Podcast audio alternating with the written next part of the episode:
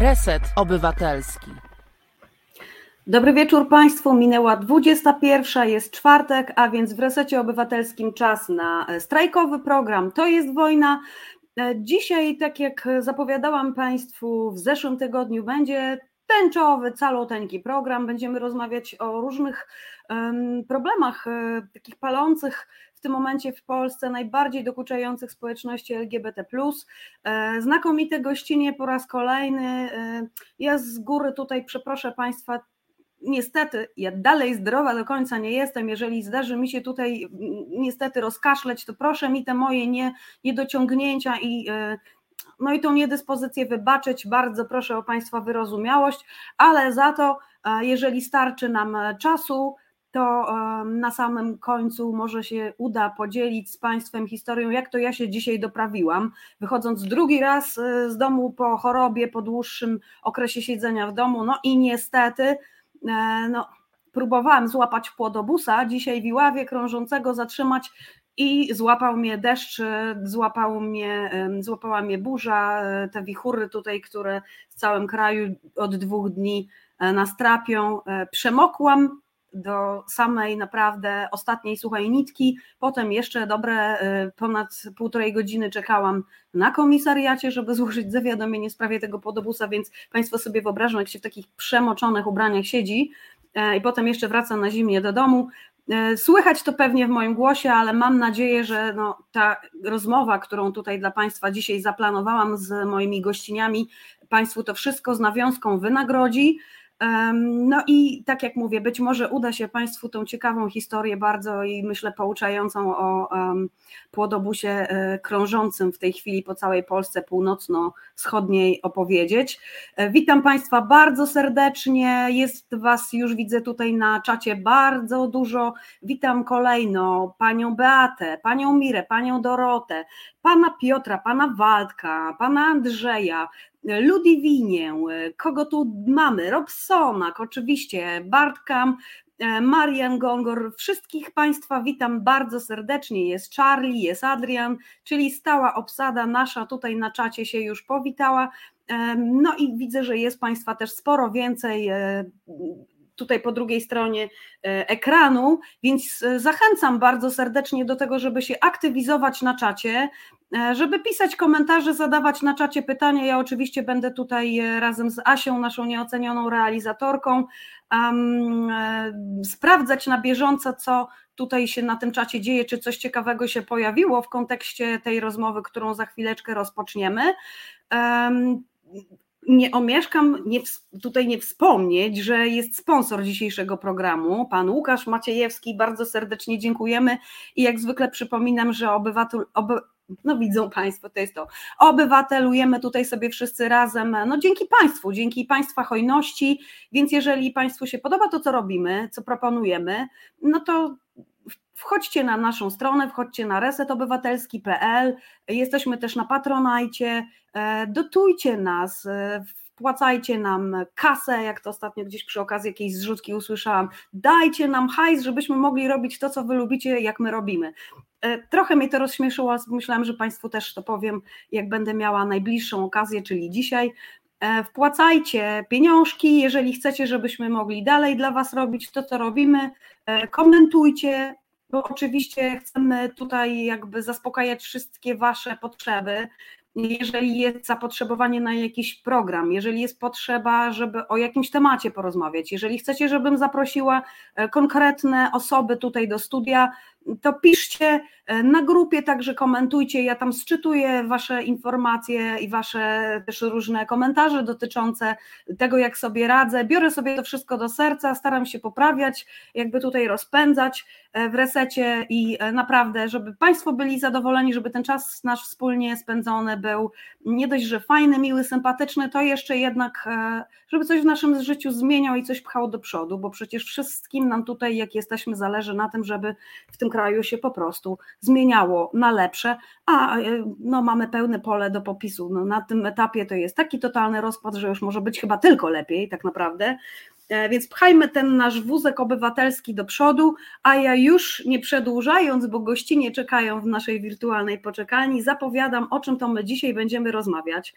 E, będą za chwileczkę już z nami Agnieszka Wierzbicka z Ogólnopolskiego Strajku Kobiet, warszawianka i powiem Państwu od razu, jedna z najskromniejszych osób, które znam, a jednocześnie jedna z tych, które naprawdę mega robotę robią na tak zwanym zapleczu, nie pchając się gdzieś tam na afisz. No i już nie chcę tutaj dopowiadać e, i cytować Koterskiego, ale Państwo na pewno to znają, więc sobie sami dopowiedzą, jak Agnieszka napisze statut albo jak Agnieszka napisze projekt, to nie ma tam we wsi wiadomo czego, wiadomo, że taki projekt przejdzie i że taki statut będzie się trzymał kupy, ona pewnie się sama nie pochwali, więc ja bym ją chciała tutaj pochwalić. Jedna naprawdę z osób, bez których strajk by dalej nie jechał, bez jej ciężkiej, mrówczej pracy, e, ogromnego zaangażowania i poświęcenia.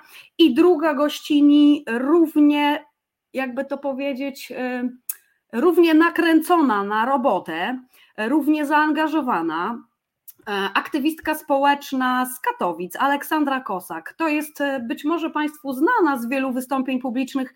E, była prezeska Stowarzyszenia Tęczówka, aktywistka, która no, też jest naszą strajkową osobą, a jednocześnie no, siedzi w tematyce LGBT-owej, tęczowej od lat i, i tutaj na tym polu głównie się koncentruje w aktywizmie. No i zapraszam już Panie serdecznie, obie. Asiu, wpuśćmy gościnie. Dobry wieczór Państwu. Dobry wieczór wszystkim. No ja muszę zapytać, czy dziewczynom się podobała zapowiedź? Czy coś, coś może jeszcze trzeba by było dodać? Czym wy się jeszcze zajmujecie? Dobrze, ponieważ ja zostałam przedstawiona jako osoba bardzo skromna, to będę milczeć skromności. Żeby nie było, że gdzieś tu skłamałam. Żeby nie tak? było, tak, dokładnie. Nie, naprawdę Agnieszka jest mega skromną osobą, Ola zresztą też, a obie mają po prostu, wiedzą Państwo, no, tą podwójną parę, taką typową dla osób e, polskich aktywistycznych. No, my musimy niestety się dwoić i troić, żeby tu pewne rzeczy wyrównać i to są te osoby, które to mają, po prostu mają w sobie tą energię, mają w sobie tą wolę walki, osoby, które niesamowicie podziwiam, od dłuższego czasu obserwuję i naprawdę mogę w tym momencie Państwu z czystym sumieniem powiedzieć, że jaram się co tydzień, jak mam kolejne osoby tutaj do zaproszenia do studia, bo naprawdę jeszcze nawet na dobre nie rozpoczęłam listy tych osób, które robią mega rzeczy w kraju i po prostu trzeba je pokazywać, trzeba im dawać przestrzeń, żeby mówiły o różnych naprawdę fantastycznych inicjatywach i o tym, co robią. No i to jest kolejny tydzień, kiedy ja po prostu z rogalem na ustach, e, już widać, że się nakręciłam sama z tej radości po prostu, e, no, ale naprawdę cieszę się, że mogę tutaj dla Państwa po prostu ten program robić. E, no i o czym my dzisiaj będziemy, będziemy rozmawiać? No będziemy rozmawiać o tym, co gorące w tej chwili, na świeżo. Tak jak Państwu w zeszłym tygodniu zapowiadałam, całkowicie tęczowy program, bez żadnych tam dystrakcji, być może ewentualnie o tym płodobusie trzy zdania na koniec, ale no, myślę, że to jest ten moment, kiedy po kilku programach przyszedł czas na to, żeby po prostu się tutaj zająć e, tą kwestią tęczową, LGBT-ową e, w cudzysłowie, w uproszczeniu pewnym. No i chciałabym, żebyśmy dzisiaj porozmawiały o takim najnowszym projekcie, który już w tej chwili się w zasadzie praktycznie wykrystalizował, sprawa jest na finiszu i to już jest ten moment, kiedy my możemy zacząć mówić po prostu już i zajawiać, że ten program, ten projekt za chwilę tutaj rusza. E, kampania z buta za chwileczkę wejdzie w przestrzeń publiczną. E, no i ten projekt współrealizuje strajk. E, współrealizuje, bo są właśnie też zaproszone do niego takie osoby jak Ola, E, czyli e, osoby, które gdzieś tam są zafiliowane, związane ze strajkiem, ale wcześniej też się zajmowały różnymi innymi rzeczami i nadal zajmują się gdzieś jeszcze jakąś inną działalnością. E, no i powiedzmy może, jak ten projekt się nazywa, czy to już jest ten moment, kiedy można nazwę zdradzić, już tam domena stoi wszystko już, czy jeszcze nie? Ja powiem, może zanim, zanim o tym projekcie, to powiem o czymś jeszcze, bo my ch chciałabym nawiązać do tego, co, o czym Ty powiedziałaś, Dominika, E, od trochę innej strony, że my jesteśmy osobami, które są aktywistkami, ty również jesteś aktywistką i zajmujemy się sprawami, które są bliskie naszemu sercu albo takimi, które uważamy za słuszne. Natomiast ja chciałabym powiedzieć do wszystkich osób, które nas słuchają, że wy też możecie to robić. Że y, najważniejszą rzeczą w aktywizmie jest chyba to, żebyśmy powiększali grono osób, które wspólnie działają czy pojedynczo, czy w grupie takiej, czy innej. To jest coś, co jest y, najważniejsze moim zdaniem. E, I ja myślę, że bardziej, przynajmniej z mojego punktu widzenia, bardziej niż jakiekolwiek słowa uznania czy docenienia pracy, to też jest wspaniałe i miłe, ale najbliższe mojemu sercu jest to, jeśli ktoś mi powie, że dzięki temu, co robię, on czy ona też się zaangażował w jakąś rzecz, która jest bliska jego czy jej sercu gdzieś w otoczeniu. To jest mega. Natomiast o samym projekcie. To jest projekt, który realizujemy międzynarodowo e, w ramach naszej tutaj polskiej specyfiki. Oprócz e, nas, e, jako, jako Polski, jest też Armenia i Łotwa. Oni sobie mm, w ramach projektu zdefiniowali trochę inne rzeczy. Może to niekoniecznie musimy o tym mówić łącznie z nami, aczkolwiek ważne, warte podkreślenia jest to, że to jest coś, co się dzieje na takiej płaszczyźnie międzynarodowej. Próbujemy zmienić narrację dotyczącą y, postrzegania mniejszości i mniejszości rozumianych jako osoby nieheteronormatywne, przepraszam bardzo, i też osoby, które są w jakikolwiek sposób nieuprzywilejowane. No i u nas ta zmiana narracji dotyczy mm, tak zwanych tęczowych rodzin. Ten, to jest temat, który jest bardzo istotny, ponieważ e, osoby, które nie wpisują w ten, się w ten standardowy model rodziny, te rodziny, które nie wpisują się w ten model mama, tata i dziecko są najzwyczajniej w świecie w Polsce dyskryminowane. I ta dyskryminacja jest na bardzo wielu płaszczyznach, i na płaszczyźnie prawnej, i na płaszczyźnie społecznej. E, jak myślimy sobie o tym, jak są skonstruowane przepisy, to myślimy pod kątem e, tak właśnie standardowych rodzin. Jeśli myślimy o tym, jak postrzegamy mm, e, osoby, które gdzieś e, mają pełnię praw, to nie uświadamiamy sobie na przykład tego, że mm, dziecko, które ma dwie mamy albo ma, dwóch ojców, nie jest w pełni e, uprawnionym e, obywatelem. Ten projekt to jest kampania społeczna, która będzie kampanią społeczną o miłości. O tym, że to, co się tak naprawdę liczy w rodzinie, to nie jest kwestia orientacji seksualnej. To nie jest kwestia tego, czy są dwie mamy, dwóch tat, tatusiów, czy jest na przykład mama i babcia, bo takie rodziny przecież też są, chociaż nie o tym jest nasz projekt, tylko o tym, że tym spoiwem łączącym rodzinę jest miłość. I to równie dobrze może być na przykład jeden rodzic. To równie dobrze może być rodzic, który nie jest rodzicem biologicznym. Natomiast nasz projekt dotyczy miłości w rodzinie nieheteronormatywnej. To jest tak tytułem wstępu. Mhm. Bardzo, bardzo mnie to urzeka, że mówisz, że to jest projekt o miłości. To jest chyba najlepsza, najpiękniejsza i najbardziej treściwa definicja, jaką w ogóle słyszałam e, bo można oczywiście tutaj opowiedzieć, jakby jak ten projekt będzie etapami realizowany, ale to jest chyba kwintesencja po prostu. E, dajmy ludziom się kochać, zakładać rodziny e, i nie limitujmy im, nie ograniczajmy im tego prawa do tego, żeby być z tymi osobami, e, które kochają i, i żeby mogli, wszyscy mogli zakładać po prostu rodziny i, i, i gdzieś tam te prawo im nie zostawało, nie, nie było odbierane. No. Wiesz co, jeszcze świetnie mówisz o tym, że nie limitujmy, nie ograniczajmy prawa, bo my jesteśmy y, tak jakoś zaprogramowani, że postrzegamy kwestie osób nieheteronormatywnych czy rodzin nieheteronormatywnych jako mm, takie zjawisko społeczne, którego istnienie zależy od akceptacji albo od tolerancji w społeczeństwie itd. Tak itd. Tak tu nie ma w ogóle dyskusji o czymś takim. Mhm. Ludzie mają rodziny, ludzie funkcjonują, ludzie mają określone prawa i jedyne to, co robi społeczeństwo, to im, to sprawa, to im te prawa ogranicza. Od, tak, patrzmy jest... na to od tej strony.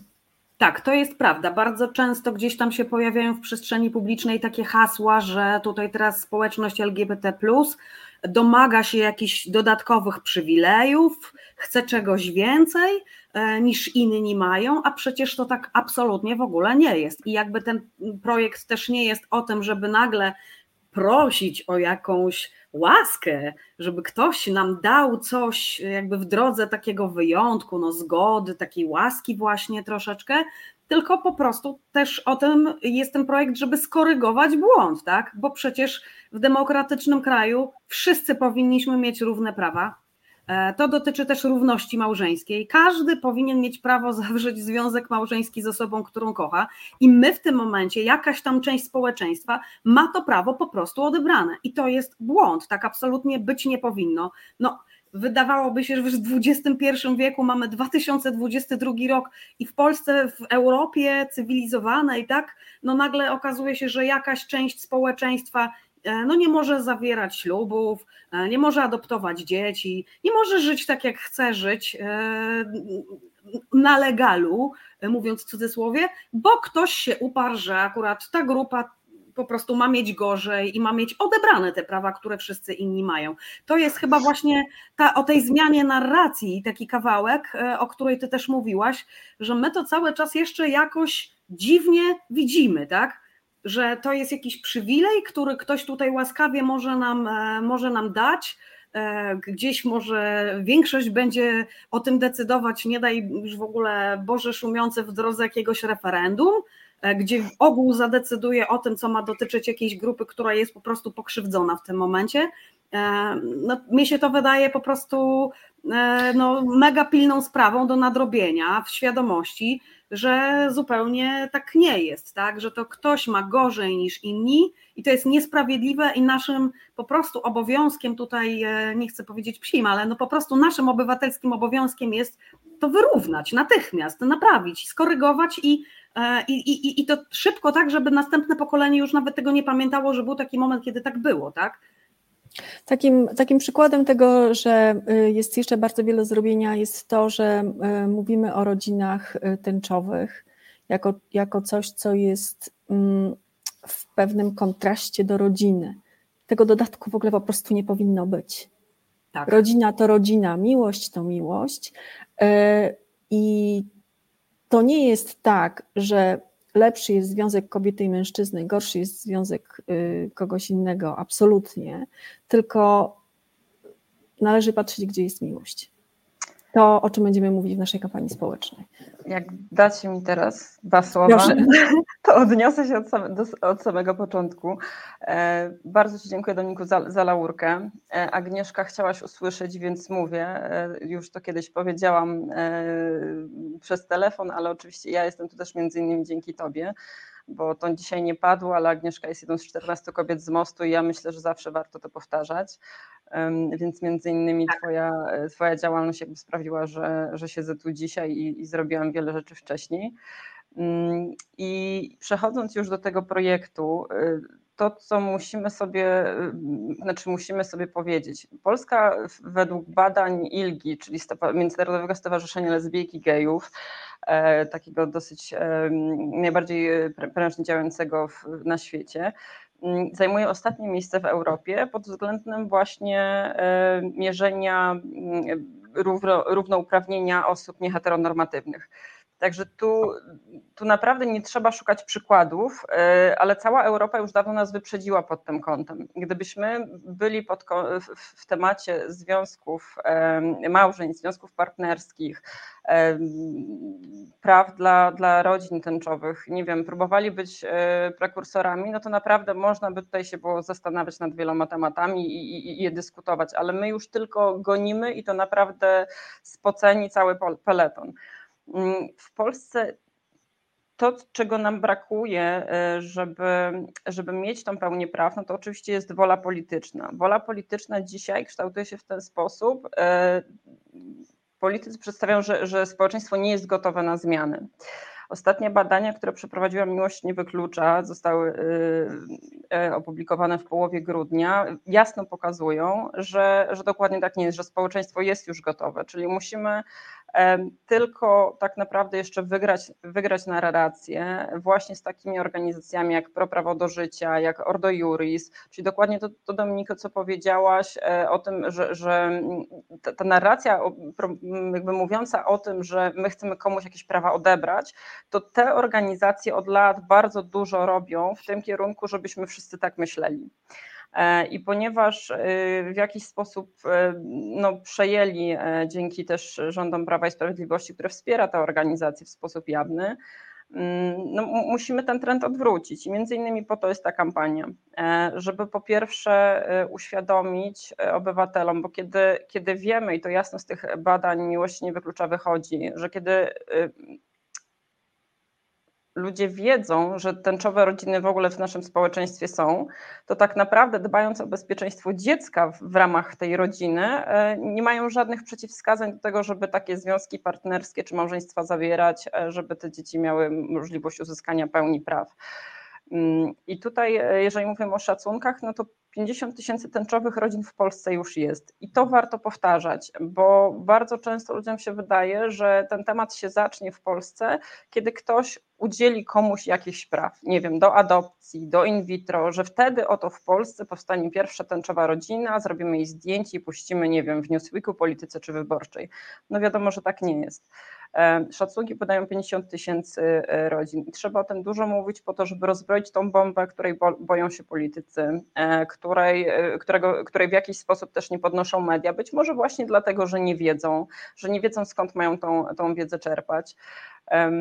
Chcemy stworzyć platformę i robimy to w ramach e, właśnie finansowania pozyskanego przez Ogólnopolski Strajk Kobiet, e, która zbierze informacje związanymi z tęczowymi e, rodzinami w jednym miejscu, ale w jakiś sposób wyróżni się od tęczowych innych organizacji, tęczowych to jest takie też słowo wygodne, niewygodne, ale organizacji, które dbają o prawa e, osób nieheteronormatywnych w Polsce, czyli nie wiem, kampania przeciw homofobii, Stonewall, Lambda, y, Tęczówka, Stowarzyszenie Tęczówka, czy Miłość Nie Wyklucza. I tych organizacji jest, jest już 20 w Polsce, tak, już, y, już też są w jakiś sposób się łączą, te działania zaczynają być y, w sposób organizowany, przeprowadzane ogólnopolsko.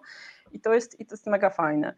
Mm, także chcemy zebrać w jednym miejscu informacje dotyczące tęczowych rodzin, po to właśnie, żeby obywatele, którym brakuje absolutnie edukacji e, seksualnej, wiedzy na temat e, unormowań, regulacji prawnych dotyczących tęczowych rodzin, żeby w sposób przystępny i jasny mogły ją zdobyć, żeby to była wiedza dla polityków, dla, e, nie wiem, dla dziennikarzy żeby ten temat był trochę wyciągnięty w pigułce i pokazany pod lupą, mm, spośród wszystkich spraw, które dotyczą osób nieheteronormatywnych, tak? ponieważ wiemy, jak wiele kampanii różnego rodzaju, jak wiele informacji dotyczących y, naszej społeczności i, i, i, i naszych problemów e, jest udostępnianych przez różnego rodzaju organizacje. Więc chcemy ten szczególny problem wyciągnąć po to, żeby mhm. go pokazać bardzo, bardzo wprost. I myślę, że, że ta kampania właśnie temu ma służyć. To jest też trochę tak, e, jak Marta Lempart przebąknęła e, pierwszy raz tutaj w odniesieniu do tego projektu publicznie e, kilka dni temu w podcaście u Renaty Kim na Newsweeku. Tak, że no, po prostu czas się skupić na tym, bo jest już całkiem sporo w Polsce kampanii, które właśnie gdzieś tam mówią o tym, że te rodziny tęczowe już nazwijmy tym słowem parasolem, że są te rodziny tęczowe, ale trzeba po prostu zacząć przesuwać trochę ten akcent, e, nie na ten fakt, że w ogóle są takie rodziny, e, tylko że po prostu to jest ten moment, kiedy my już jesteśmy dojrzali do tego jako społeczeństwo, żeby naprawić po prostu ten błąd, E, który polega na tym, że no nie mają, mają odebrane pewne prawa. I to, co Marta powiedziała, jest fantastyczne w ogóle. Uwielbiam jej sposób e, podejścia do tego tematu, e, ale fakt jest taki, że co trzeci Polak nie wie, czy w Polsce są tęczowe rodziny. Co mhm. piąty myśli, że ich nie ma. Tak? Więc to jest 40 w sumie 6% osób, które nie mają bladego pojęcia, że ten temat w Polsce jest. I mhm. podejście do nich, podejście do nich od, na, od razu z, z, tematem wy musicie, wy już natychmiast i w ogóle, bez zrobienia tego troszeczkę takiego przyjęcia niewiedzy po prostu, tak? Czyli, czyli takiego trochę wejścia na miękko i pokazania, słuchajcie, jakby no widzimy, że, że nie wiecie, bo możecie nie wiedzieć, tak? I pokazują to też jasno badania. Więc jakby fajnie ten temat przybliżyć e, i pokazać, że on już jest. E, dlaczego na przykład ktoś e, nie wie, że są dzieci z tęczowych rodzin w Polsce? Dlatego, że one siedząc w ławkach nie świecą to są normalne dzieci, wiecie, nie odróżnimy ich w żaden sposób, mm, e, czy ktoś ma dwie mamy i dwóch e, tatów, bo bardzo często e, po prostu te, te dzieci, te osoby, rodziny się nie przyznają właśnie po to, żeby nie, nie być w jakiś sposób szykanowanymi czy dyskryminowanymi w tym, w tym środowisku w, społeczności, w której się obracają. Mm, natomiast wa, warto tą kampanią, którą, którą chcemy zrobić i robimy, pokazać, że, że ten temat po prostu jest i dojść do tej świadomości. I myślę, że później to już nie będzie trzeba tak naprawdę używać żadnej e, jakiejś takiej przemocy, tak? że, że coś musi być natychmiast, że my to wywalczymy, bo my to robimy, e, mhm. ale, ale tak naprawdę podnoszeniem wiedzy społeczeństwa. I myślę, że do tego są właśnie kampanie społeczne i to jest fajne narzędzie, e, ale oczywiście nie można odpuszczać i tutaj ten front walk, który, który robi strajk e, jakby bardzo mocno i, i, i, jest określonym mianem tego frontu, to jest wojna, jest mega potrzebny i musimy to tak. wszystko fajnie równoważyć i uzupełniać. To jest to, o czym my tutaj bardzo często mówimy w resecie i ja o tym mówię tutaj w To jest wojna, ale i Marta Woźniak, poprzednia prowadząca, bardzo dużo też o tym mówiła, że to jest po prostu zmiana społeczna, to jest jakiś proces, który też trwa.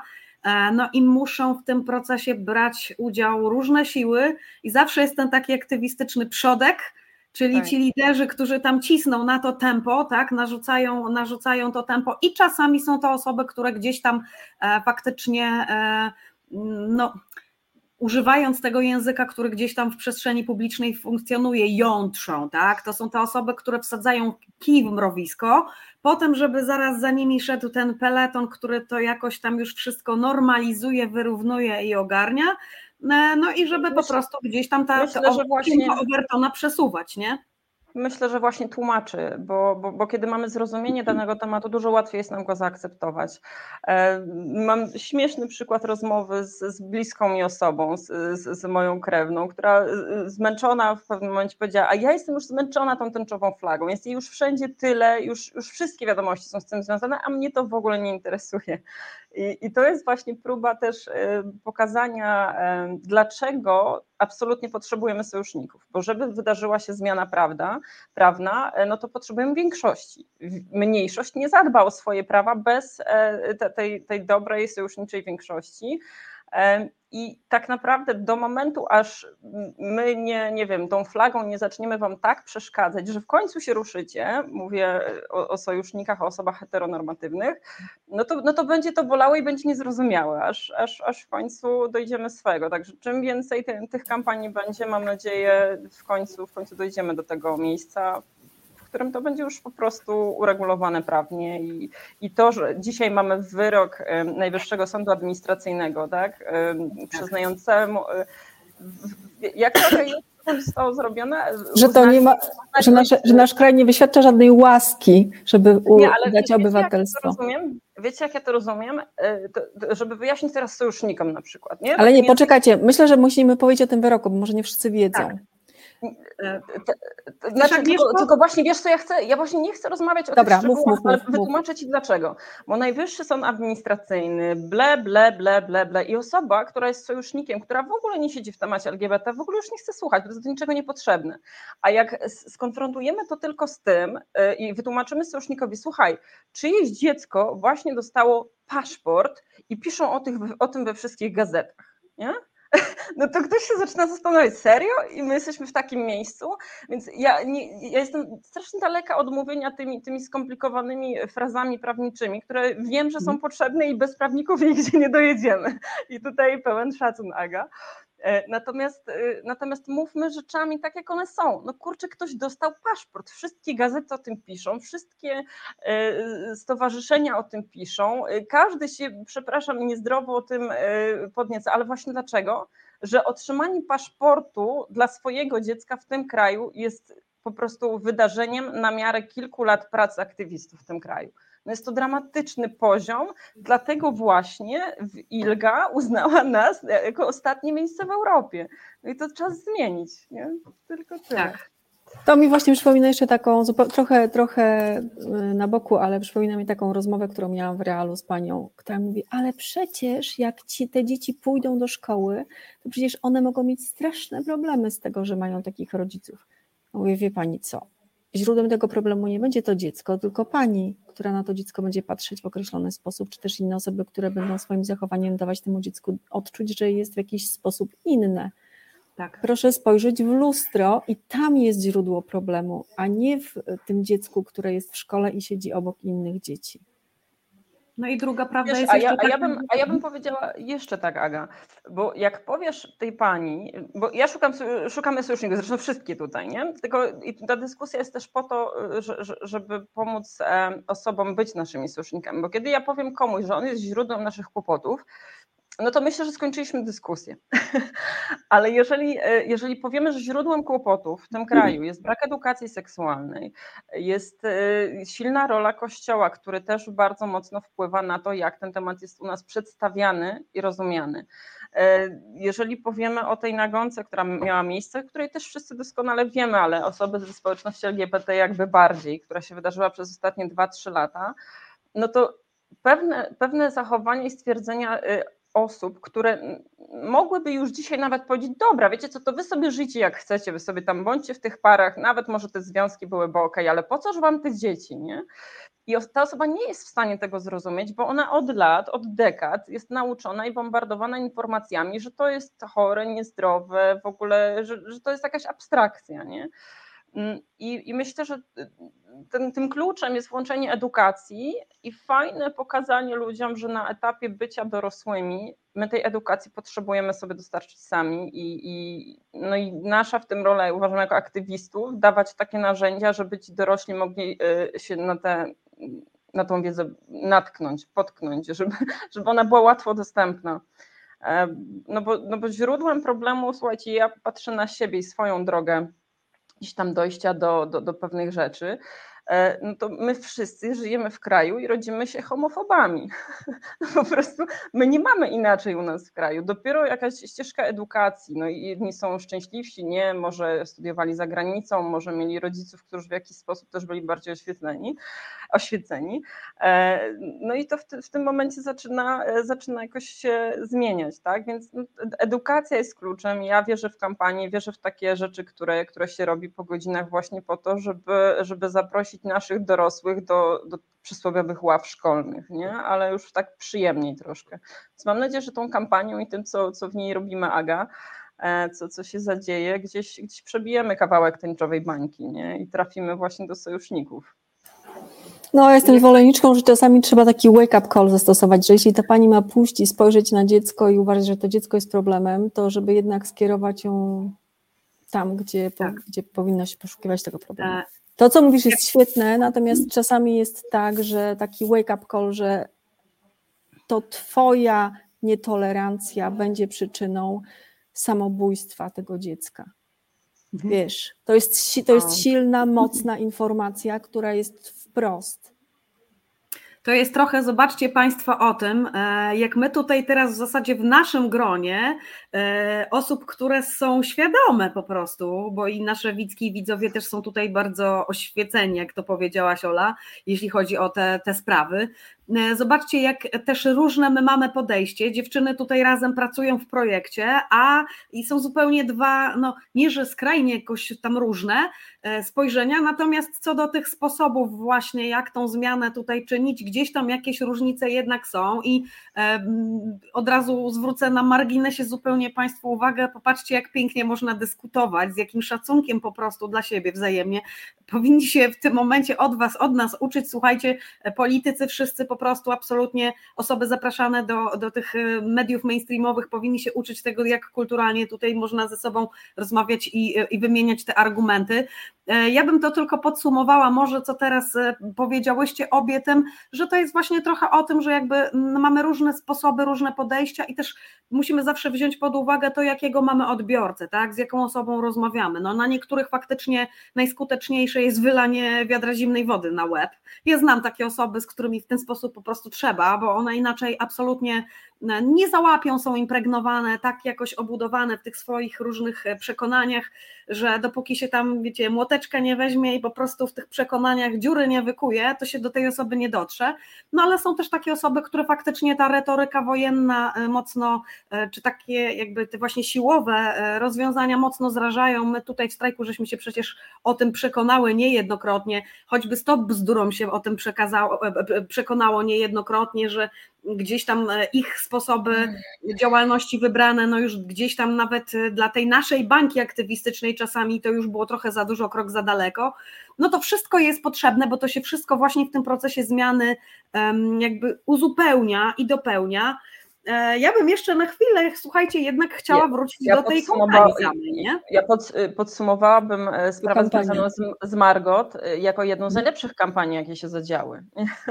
Także to też była kampania, jak najbardziej. Tak, tak, Mega tak. I, e, no i jakby Stop Bzdrów wzięło na siebie ciężar po prostu tego wbicia kija w mrowisko, z pełny, jakby ze wszelkimi konsekwencjami później, po to, żeby ktoś już potem mógł wiecie, w taką dżunglę już wykarczowaną trochę maczetą e, wejść i troszeczkę już swobodniej przechodzić. Ja, ja zawsze z maga szacunkiem podchodzę do tych wszystkich teamów, kolektywów, które naprawdę są tymi pierwszymi, które gdzieś tam karczują po prostu te, te nasze polskie haszcze, e, po to, żeby następne osoby mogły już wejść i tłumaczyć i już inaczej, już mniej tam, wiecie, mniej na zasadzie wojny i jakiegoś takiego e, grożenia palcem i pokazywania właśnie to twoja wina, to twoja wina. No, e, no ale wszystko to jest potrzebne i też e, zgadzam się w pełni z tym, co tutaj u ciebie Ola wybrzmiało w tej wypowiedzi, że żeby w ogóle się jakakolwiek zmiana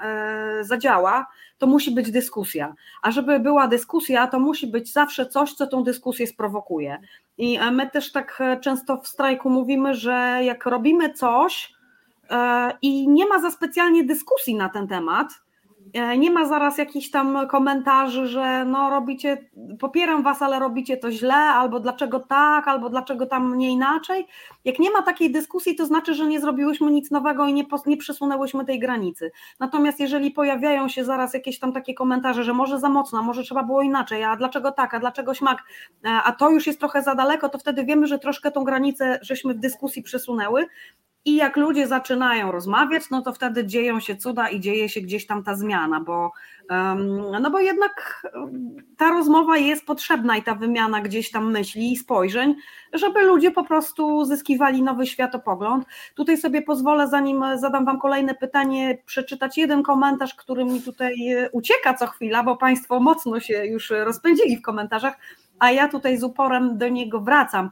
Pani Anna Gryta napisała: e, Smutne jest to, że prawa człowieka nazywa się w tym obszarze kwestiami światopoglądowymi czy obyczajowymi. I to jest e, prawda, bo ja mam też takie wrażenie, że odbiera się po prostu rangę tym wszystkim, e, tym wszystkim problemom, z którymi się chociażby te 50 tysięcy rodzin w Polsce boryka. No niech Państwo sobie naprawdę już odchodząc od tej tęczowej terminologii wyobrażą, że no jest e, na przykład 50 tysięcy rodzin, gdzie no nie mogą rodzice wyjechać z dziećmi na urlop gdzieś tam za granicę, bo oni nie dostaną paszportów dla tych dzieci, tak? No jakbyśmy od tego zaczynali dyskusję, no to faktycznie gdzieś tam każdy się zafrapuje, no jak to jest możliwe, ale dlaczego? No i potem jak przychodzi co do czego, no to te dzieci nie mogą mieć paszportu, bo są dwie mamy albo jest dwóch tatusiów, tak?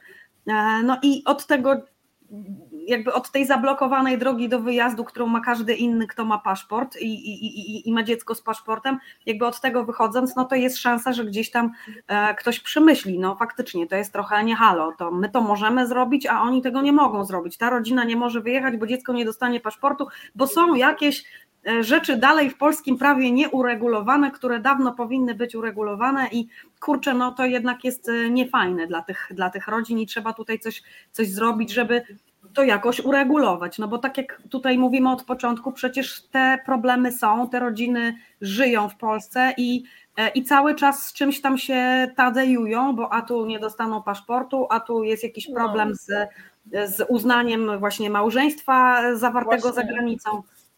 Właśnie próbujemy zebrać też e, w jednym miejscu wszystkie te, te problemy, z którymi rodziny nieheteronormatywne mogłyby się spotkać, tak? Żeby w jednym miejscu naocznie pokazać ludziom, ile tych sytuacji jest, w których sytuacja małżeństwa czy związku partnerskiego rozwiązuje temat, a w ilu nie, bo często spotykamy się z takim e, twierdzeniem, że spoko, zrobicie sobie to, nie wiem, u notariusza, jakąś umową i tak dalej. Tylko ja się pytam dlaczego, bo jeżeli ustalimy, że powiedzmy, nie wiem, jest na przykład y, rząd 15 jakichś problemów do załatwienia, no to ja naprawdę życzę powodzenia wszystkim, którzy mieliby e, po pierwsze poświęcić czas na to, żeby zorganizować sobie umowy różnego rodzaju, pieniądze, pochodzić za tym, a potem jeszcze się modlić, że ktoś będzie przestrzegał tych, tych umów podpisanych, no bo chyba nikt nie, nie chciałby chodzić do szkoły dziecka z, z papierami notarialnymi, żeby móc się dowiedzieć o, o jego progresie w szkoleniu. No, to, to A jeszcze wyobraź sobie sytuację, że w trakcie zawierania tych wszystkich umów na przykład biologiczny rodzic e, ginie w wypadku samochodowym. No, absurd to jest. I ja dziecko też. zostaje na lodzie.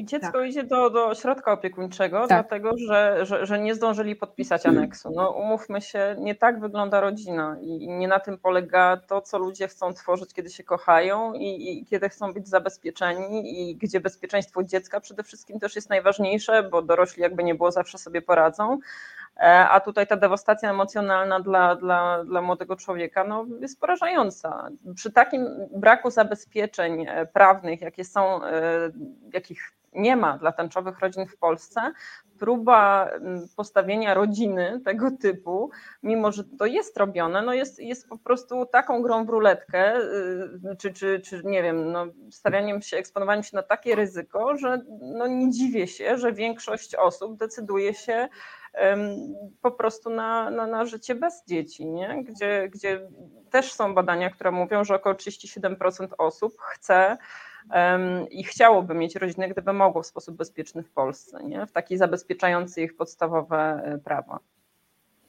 Ja uważam, że w ogóle to wszystko, o czym mówimy, to jest e, rozmowa o metodach, w jaki sposób ludziom uświadamiać, że żyją w przywileju, którego nie mają inni. E, I chociażby ten przykład, o którym rozmawiałyśmy, że biologiczny rodzic, coś się staje biologicznemu rodzicowi, a druga osoba, która była przecież e, członkiem rodziny, nie ma tak. absolutnie żadnych praw i nawet nie może się na przykład dowiedzieć o zdrowie dziecka, jeśli coś się dzieje z dzieckiem, to to jest jakby poza wyobrażeniem. Wszyscy myślą, że to, że, że, że, to jest normalne, że jeśli mam męża, żonę, coś się dzieje z naszym dzieckiem, to idę do szpitala, dowiaduję się. W rodzinach, które nie są standardowe, czyli ojciec, matka, nie ma takiego, y, takich oczywistości. Warto jest uświadamiać ludziom, że to, co my mamy jako, y, ja mówię my, ponieważ ja jestem osobą, y, jaką jestem osobą? Jesteś heteronormatywną. Heteronormatywną, dzięki dziewczyny, dzięki, dzięki. Jesteś cudowną sojuszniczką, jedną Jestem sojuszniczką, jestem sojuszniczką, tak, dzięki. E, chodzi o to, że, że my po prostu myślimy, że wszyscy inni też tak mają. To nawet nie jest to, że my myślimy. My nie uświadamiamy sobie tego, że inni mają tak trudno. Y, I, I, te wszystkie kampanie, te wszystkie działania, które podejmujemy w szerszym y, lub w węższym gronie, one mają na celu podciągnięcie tych osób, które nie mają przywileju, do tego standardu, w którym y, żyją osoby wyposażone w ten przywilej. Tak, to jest mega ważne, co powiedziałaś. To my mamy przywilej, że możemy pewne rzeczy, Mówię tutaj my, w sensie ta większość heteronormatywna w Polsce. Ja się od razu tutaj odniosę, bo są pytania jakieś na czacie też. Ja jestem nie, nie heteronormatywna, także czuję się z jednej strony e, tutaj e, jakoś postawiona, że powinnyśmy się tu jakoś określić, więc ponieważ już Agnieszka za, za, To jest zaczęła. ciekawe, zobacz, to jest ciekawe, że, że nie, zaczynasz o tym mówić i po prostu gdzieś wisi ten temat w powietrzu, że nagle musisz się gdzieś określić, albo, albo nawet nie musisz, ale dobrze byłoby, gdyby, gdybyś powiedziała o tym. Ja właśnie czuję taki głęboki sprzeciw, żebyśmy w ogóle cokolwiek o tym mówiły. Bo to mhm. jest, no to jest tak samo, jakbym ja nagle miała mówić, że ja mam niebieskie oczy, ty masz, jakie ty masz oczy, Dominika? To jest, słuchajcie, i to jest, moment, to jest bez sensu. I to jest moment, do którego musimy dojść na poziomie najpierw mówienia wszystkiego do końca, po to, żeby wszyscy zrozumieli, że to jest absolutnie neutralne, tak jak e, i naturalne, jak kolor oczu właśnie, czy rozmiar stopy, bo jak my się spotykamy, no to nie mamy wypisanego na czołach, jakiejś jesteśmy orientacji, czy to jest istotne, no w jakiś sposób może niekoniecznie, chociaż jestem za tęczowymi gadżetami, fajnie jest pokazać, że się jest ze społeczności queerowej, bo jeżeli chciałabym mieć szansę poznać kogoś nie na portalu randkowym, tylko w realu, no to kurczę, trzeba zobaczyć jakiś gadżet, żeby wiedzieć, że, że, że w tym miejscu można próbować, nie? I to jest, to jest jakby zupełnie fajne, e, żeby to mogło się też dziać e, na, na porządku dziennym, a nie niosąc tęczowy gadżet, właśnie można, można się załapać na noc tęczową w Warszawie i zostać spałowanym, wziętym na komendę i, i po prostu jeszcze w jakiś sposób tam e, potraktowanym, już nie chcę mówić jak. Więc no, najpierw musimy dojść do tego spodu, które wydaje mi się w Polsce w jakiś sposób osiągamy, a potem będzie Aga, tak jak mówisz, dokładnie to będzie tak. transparentne nie? i tego sobie jest, życzymy.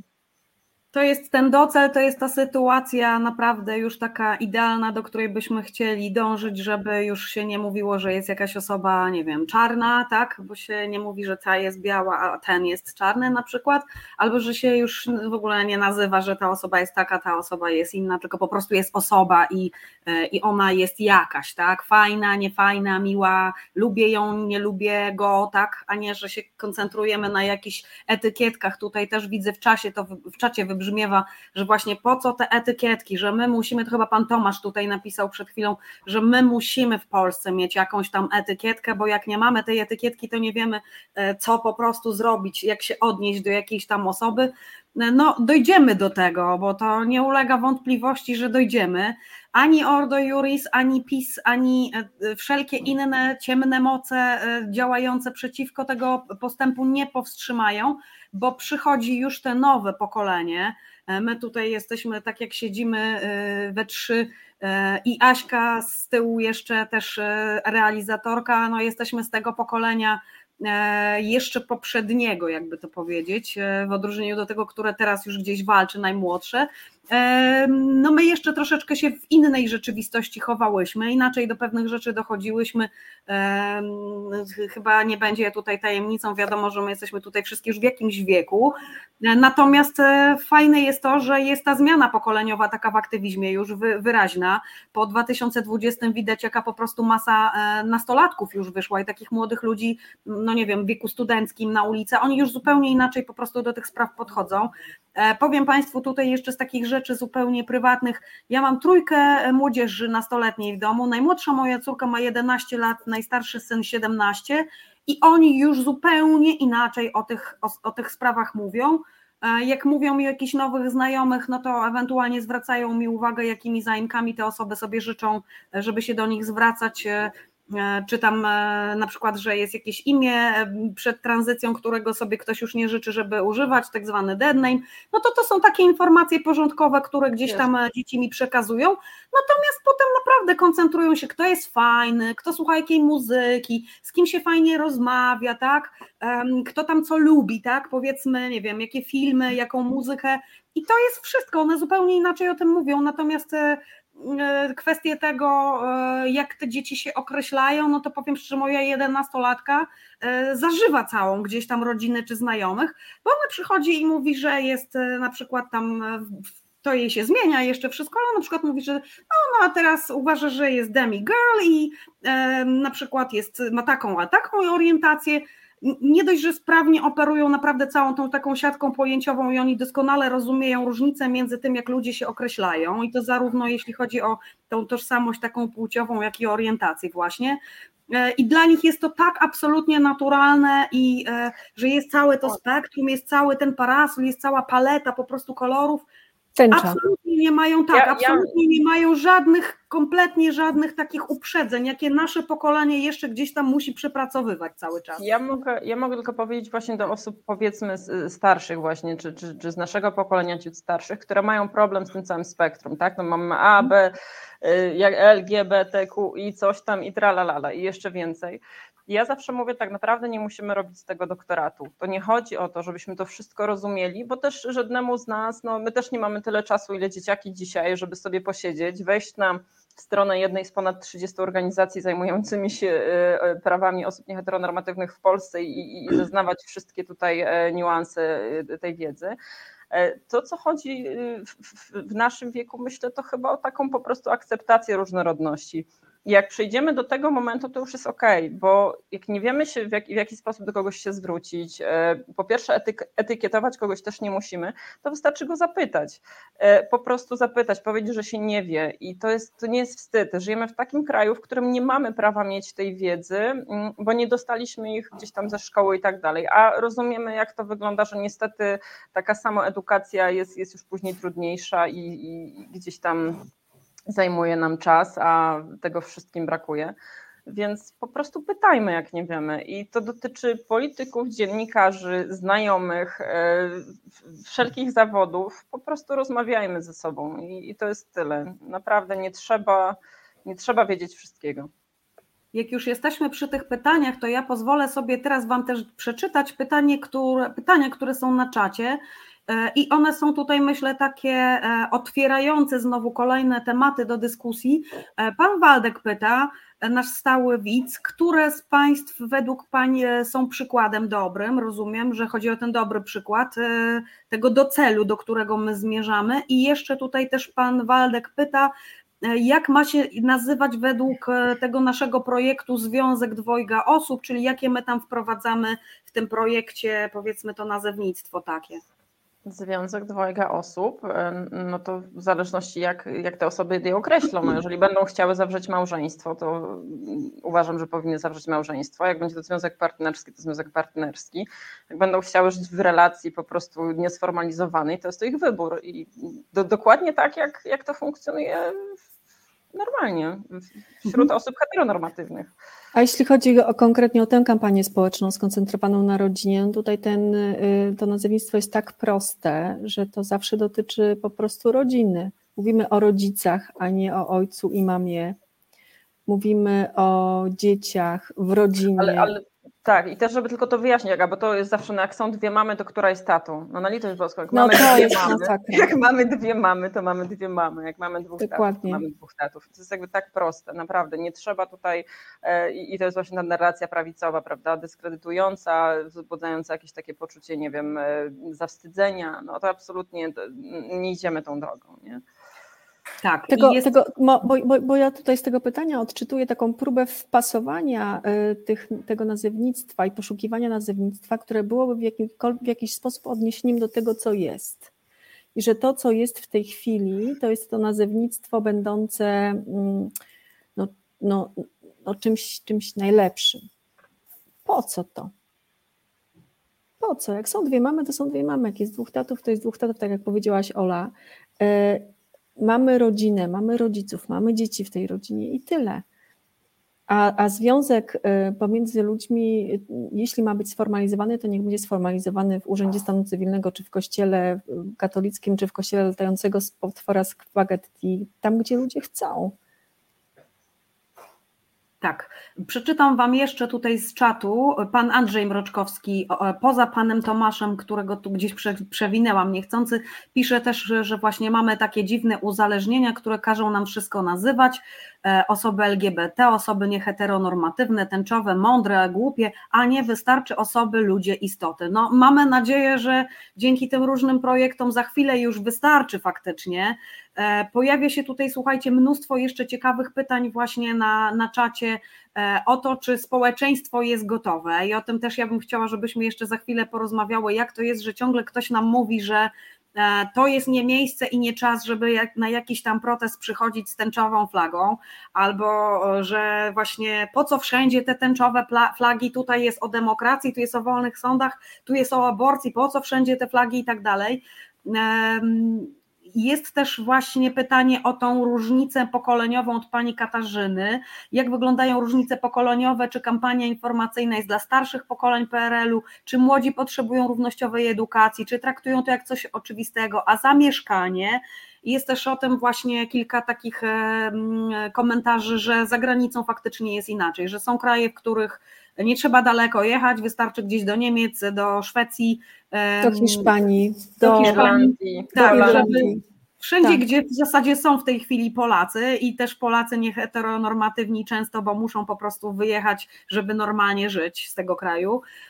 No i jest tutaj sporo przykładów, a też taki ciekawy pan Marek podał, że zna osobiście tęczową rodzinę i tutaj trans kobieta nie może przejść tranzycji, bo warunkiem koniecznym jest rozwód, co jest absurdalne. No właśnie to jest mowa o, tej, o tym całym katalogu problemów, który też Ola wspomniała, próbujemy ogarnąć żeby tak. po prostu um, uświadomić reszcie osób, które tego nie wiedzą, jak dużo to jest tych spraw, takich naprawdę prozaicznych, codziennych, um, no żeby po prostu troszeczkę więcej zrozumienia było, dlaczego my się tak domagamy e, tej pełni praw, tego przywrócenia nam tych, e, tej pełni praw. Wiecie co, ja sobie tak myślę, że to pytanie, e, tak mi chodzi teraz po głowie, jak, jak znaleźć odpowiedź na to pytanie, które się tutaj przewija. Po co tych tęczowych flag w tyle? Po co wszędzie te, te, te osoby e, LGBT wyskakują już w zasadzie z lodówki i tak dalej, i tak dalej.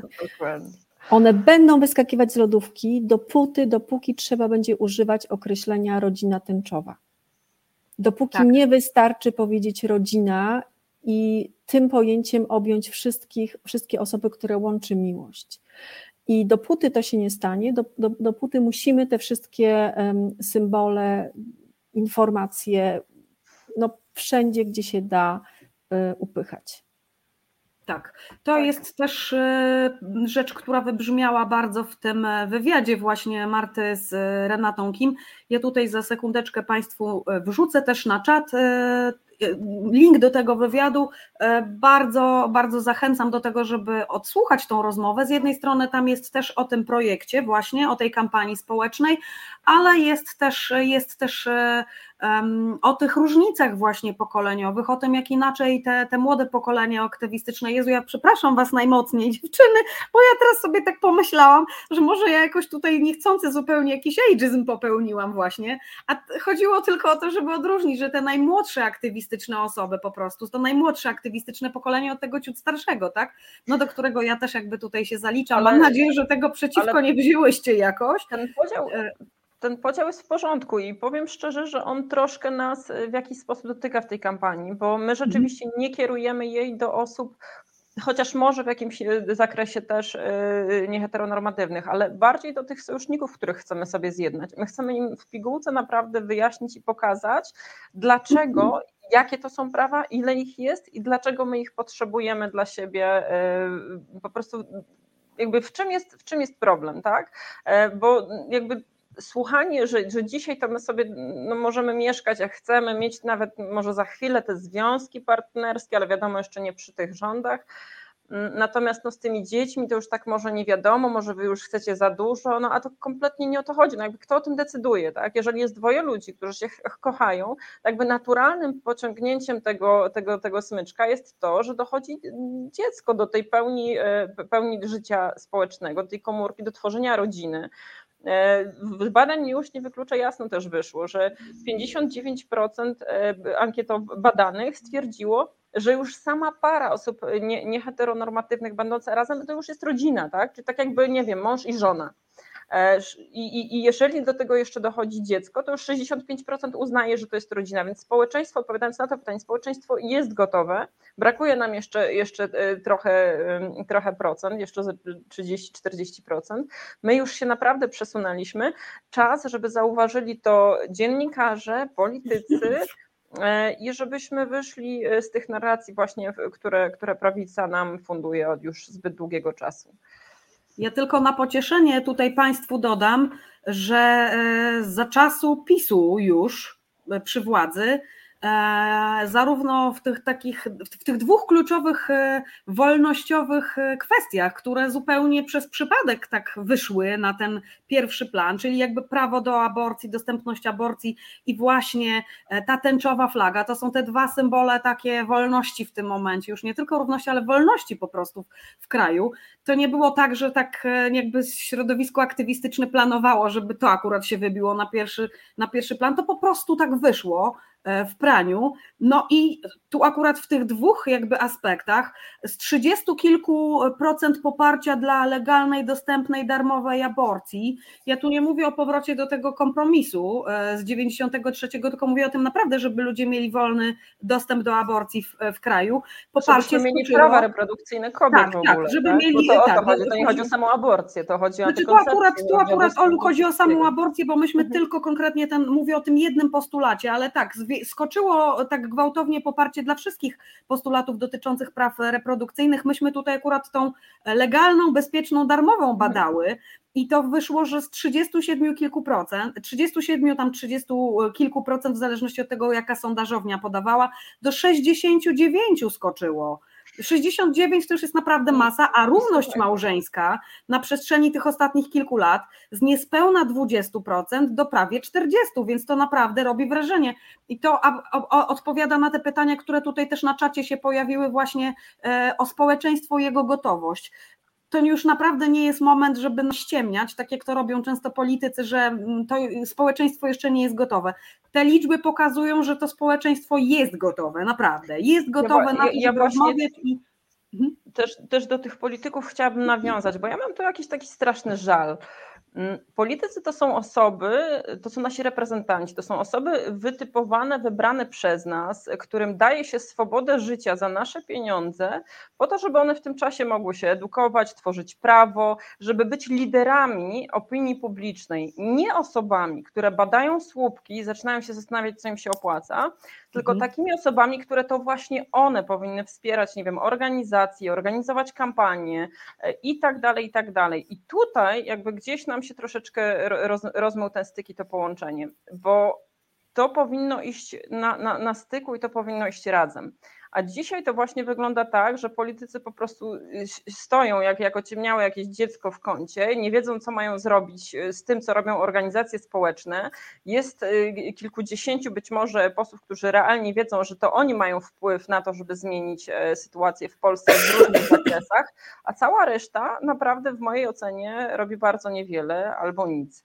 I, I to też e, warto na to popatrzeć. To już tak mówię z takiego kawałka mm, też aktywizującego do uczestnictwa w wyborach, takiego dosyć świadomego. Patrzcie na tych, na których głosujecie, co oni robią, za czym stoją i którędy idą.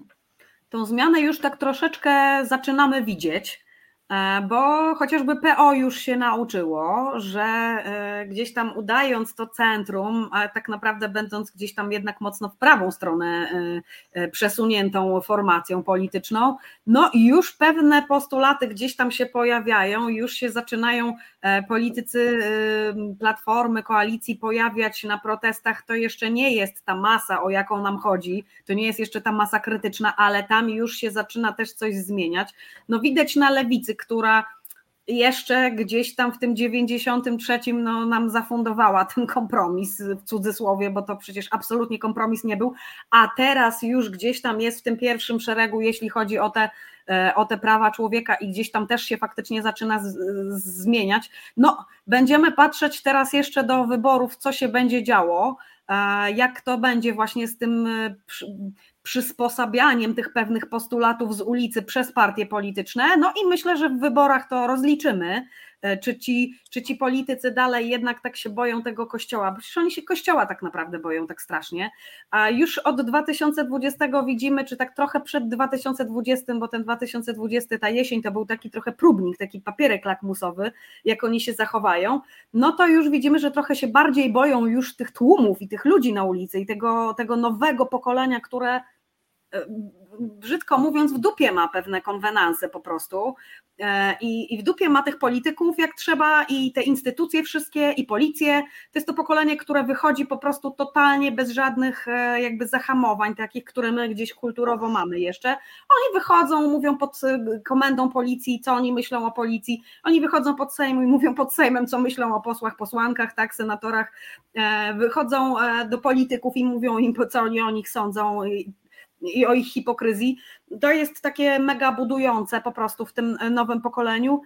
No, no i straciłam wątek. No, jeżeli politycy, się, tak. jeżeli, tak. pomogę, jeżeli mhm. politycy nie robią swojego, no to flagą będzie machane, farbą będzie wylewane, budynki będą popisane i będzie dużo przyczyn do tego, żeby rozmawiać, żeby dyskutować i żeby społeczeństwo przesuwać. Więc myślę, że w interesie polityków i przewidywalności przyszłych wyborów jest to, żeby się wzięli do roboty.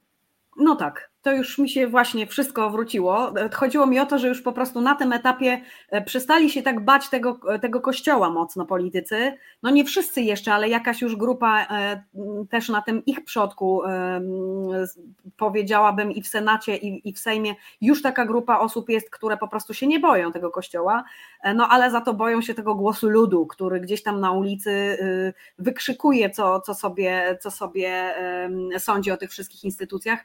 To jest fajne fajne, bo jest szansa, że, że teraz e, do wyborów jeszcze jakaś tam w tych partiach mobilizacja nastąpi i to też będzie ważne właśnie do, dopełnienie tych wszystkich kampanii edukacyjnych, z którymi startujemy i weryfikacja trochę przyjdzie, kto jest sojusznikiem, tylko jak trzeba tam sobie zrobić zasięgi na Instagramie czy gdzieś na Facebooku i się pokazać, że się gdzieś było na proteście, czy naprawdę się coś robi po prostu, żeby sytuację e, poprawić. To jest, słuchajcie, chyba ten moment, kiedy ja bym zrobiła przerwę, bo my standardowo o tej 22 robimy taką króciuteńką przerwę na piosenkę, na siusiu y, czy na jakieś sprawy techniczne, co kto potrzebuje. Dyskusja jest, jak widać, e, jeszcze y, naprawdę dużo przed nami tematów tutaj. Ja obiecuję Państwu, widzkom i widzom, że czytam w czasie tej, tej piosenki, bo Państwo tak dużo tutaj dzisiaj komentują, że ja naprawdę staram się na bieżąco y, sczytywać, ale tam jest dyskusja gruba już naprawdę w tym momencie. E, dopytam, jeżeli jeszcze coś się pojawiło w pytaniach, o czym nie mówiłyśmy, to za chwileczkę po przerwie do tego wrócimy i doprosimy też do nas kolejną gościnę, e, Agnieszkę Dobrzyniecką, która już tutaj e, czeka, że tak powiem, w blokach startowych od 22. E, jeśli jakieś chcą Państwo jeszcze zadać pytania, to to jest ten moment, żeby na czacie napisać i ja wtedy te ostatnie będę tutaj wyłapywać, e, na pewno nie przegapię. Dziękuję Wam dziewczyny, do zobaczenia za momencik po przerwie. Sekspres z pontonem. Następna stacja seks, antykoncepcja, zdrowie, ciało, edukacja, seksualność, prawa, tożsamość trakcie jazdy zapraszamy do rozmów bez tabu. W bezpiecznej atmosferze dyskutujemy na temat spraw związanych z seksem i seksualnością. Załogę z ekspresu stanowią doświadczone edukatorki seksualne z grupy Ponton. Niedziela, godzina 17. Reset Obywatelski. Wracamy po przerwie z programem To jest wojna. Dzisiaj ze mną e, dwie gościnie, za chwileczkę dołączy do nas trzecia. Rozmawiamy z Agnieszką Wierzbicką i Olą Kosak e, o tym, że startuje za chwileczkę już e, projekt strajkowy, aktywistyczny dotyczący praw pełni praw e, dla społeczności LGBT. Za chwileczkę z nami dołączy jeszcze jedna gościni, Agnieszka Dobrzyniecka. I mamy Agnieszkę. Super, witamy Cię. Dobry wieczór, dziękuję za zaproszenie. E, Agnieszka przysłuchiwała się tutaj naszej, naszej rozmowie i przed przerwą skończyliśmy na tym, e, jaka jest różnica między tymi pokoleniami aktywistycznymi, które walczą o poprawę sytuacji tej społeczności LGBT w Polsce. No, wybrzmiało tutaj, że jest tam młodzież aktywistyczna, która idzie po wszystko, e, i się nie obcyndala, mówiąc kolokwialnie, i że jest to pokolenie e, nieco starsze, które tutaj my chyba reprezentujemy w większości, które musiało dojść do pewnych rzeczy po prostu. E, no i musiało się doedukować niestety same, bo przecież my tutaj wszyscy nie byliśmy edukowani, jak to Aleksandra powiedziała. E, I mamy prawo pewnych rzeczy też nie wiedzieć i mamy prawo nie nadążać. Ja bym bardzo chciała, żeby moje dzieci to usłyszały, że my mamy prawo nie nadążać czasami po prostu e, i się jeszcze gdzieś tam mylić i nie wszystko tak łapać od razu w lot i gdzieś tam czasami chociażby te nawyki językowe jeszcze nasze wychodzą, wielo, wieloletnie, że trzeba nagle mówić inaczej niż się mówiło po prostu i to ta zmiana, chociażby się jej bardzo chciało i bardzo nad tym próbowało zapanować, to czasami po prostu gdzieś się coś jeszcze wymsknie. E, były takie pytania tutaj też właśnie na czacie o to, e, jak, jak te pokolenia, jak to wygląda, jakie są różnice. Tutaj troszeczkę żeśmy już na ten temat powiedziały, ale myślę, że jeszcze do tego wrócimy.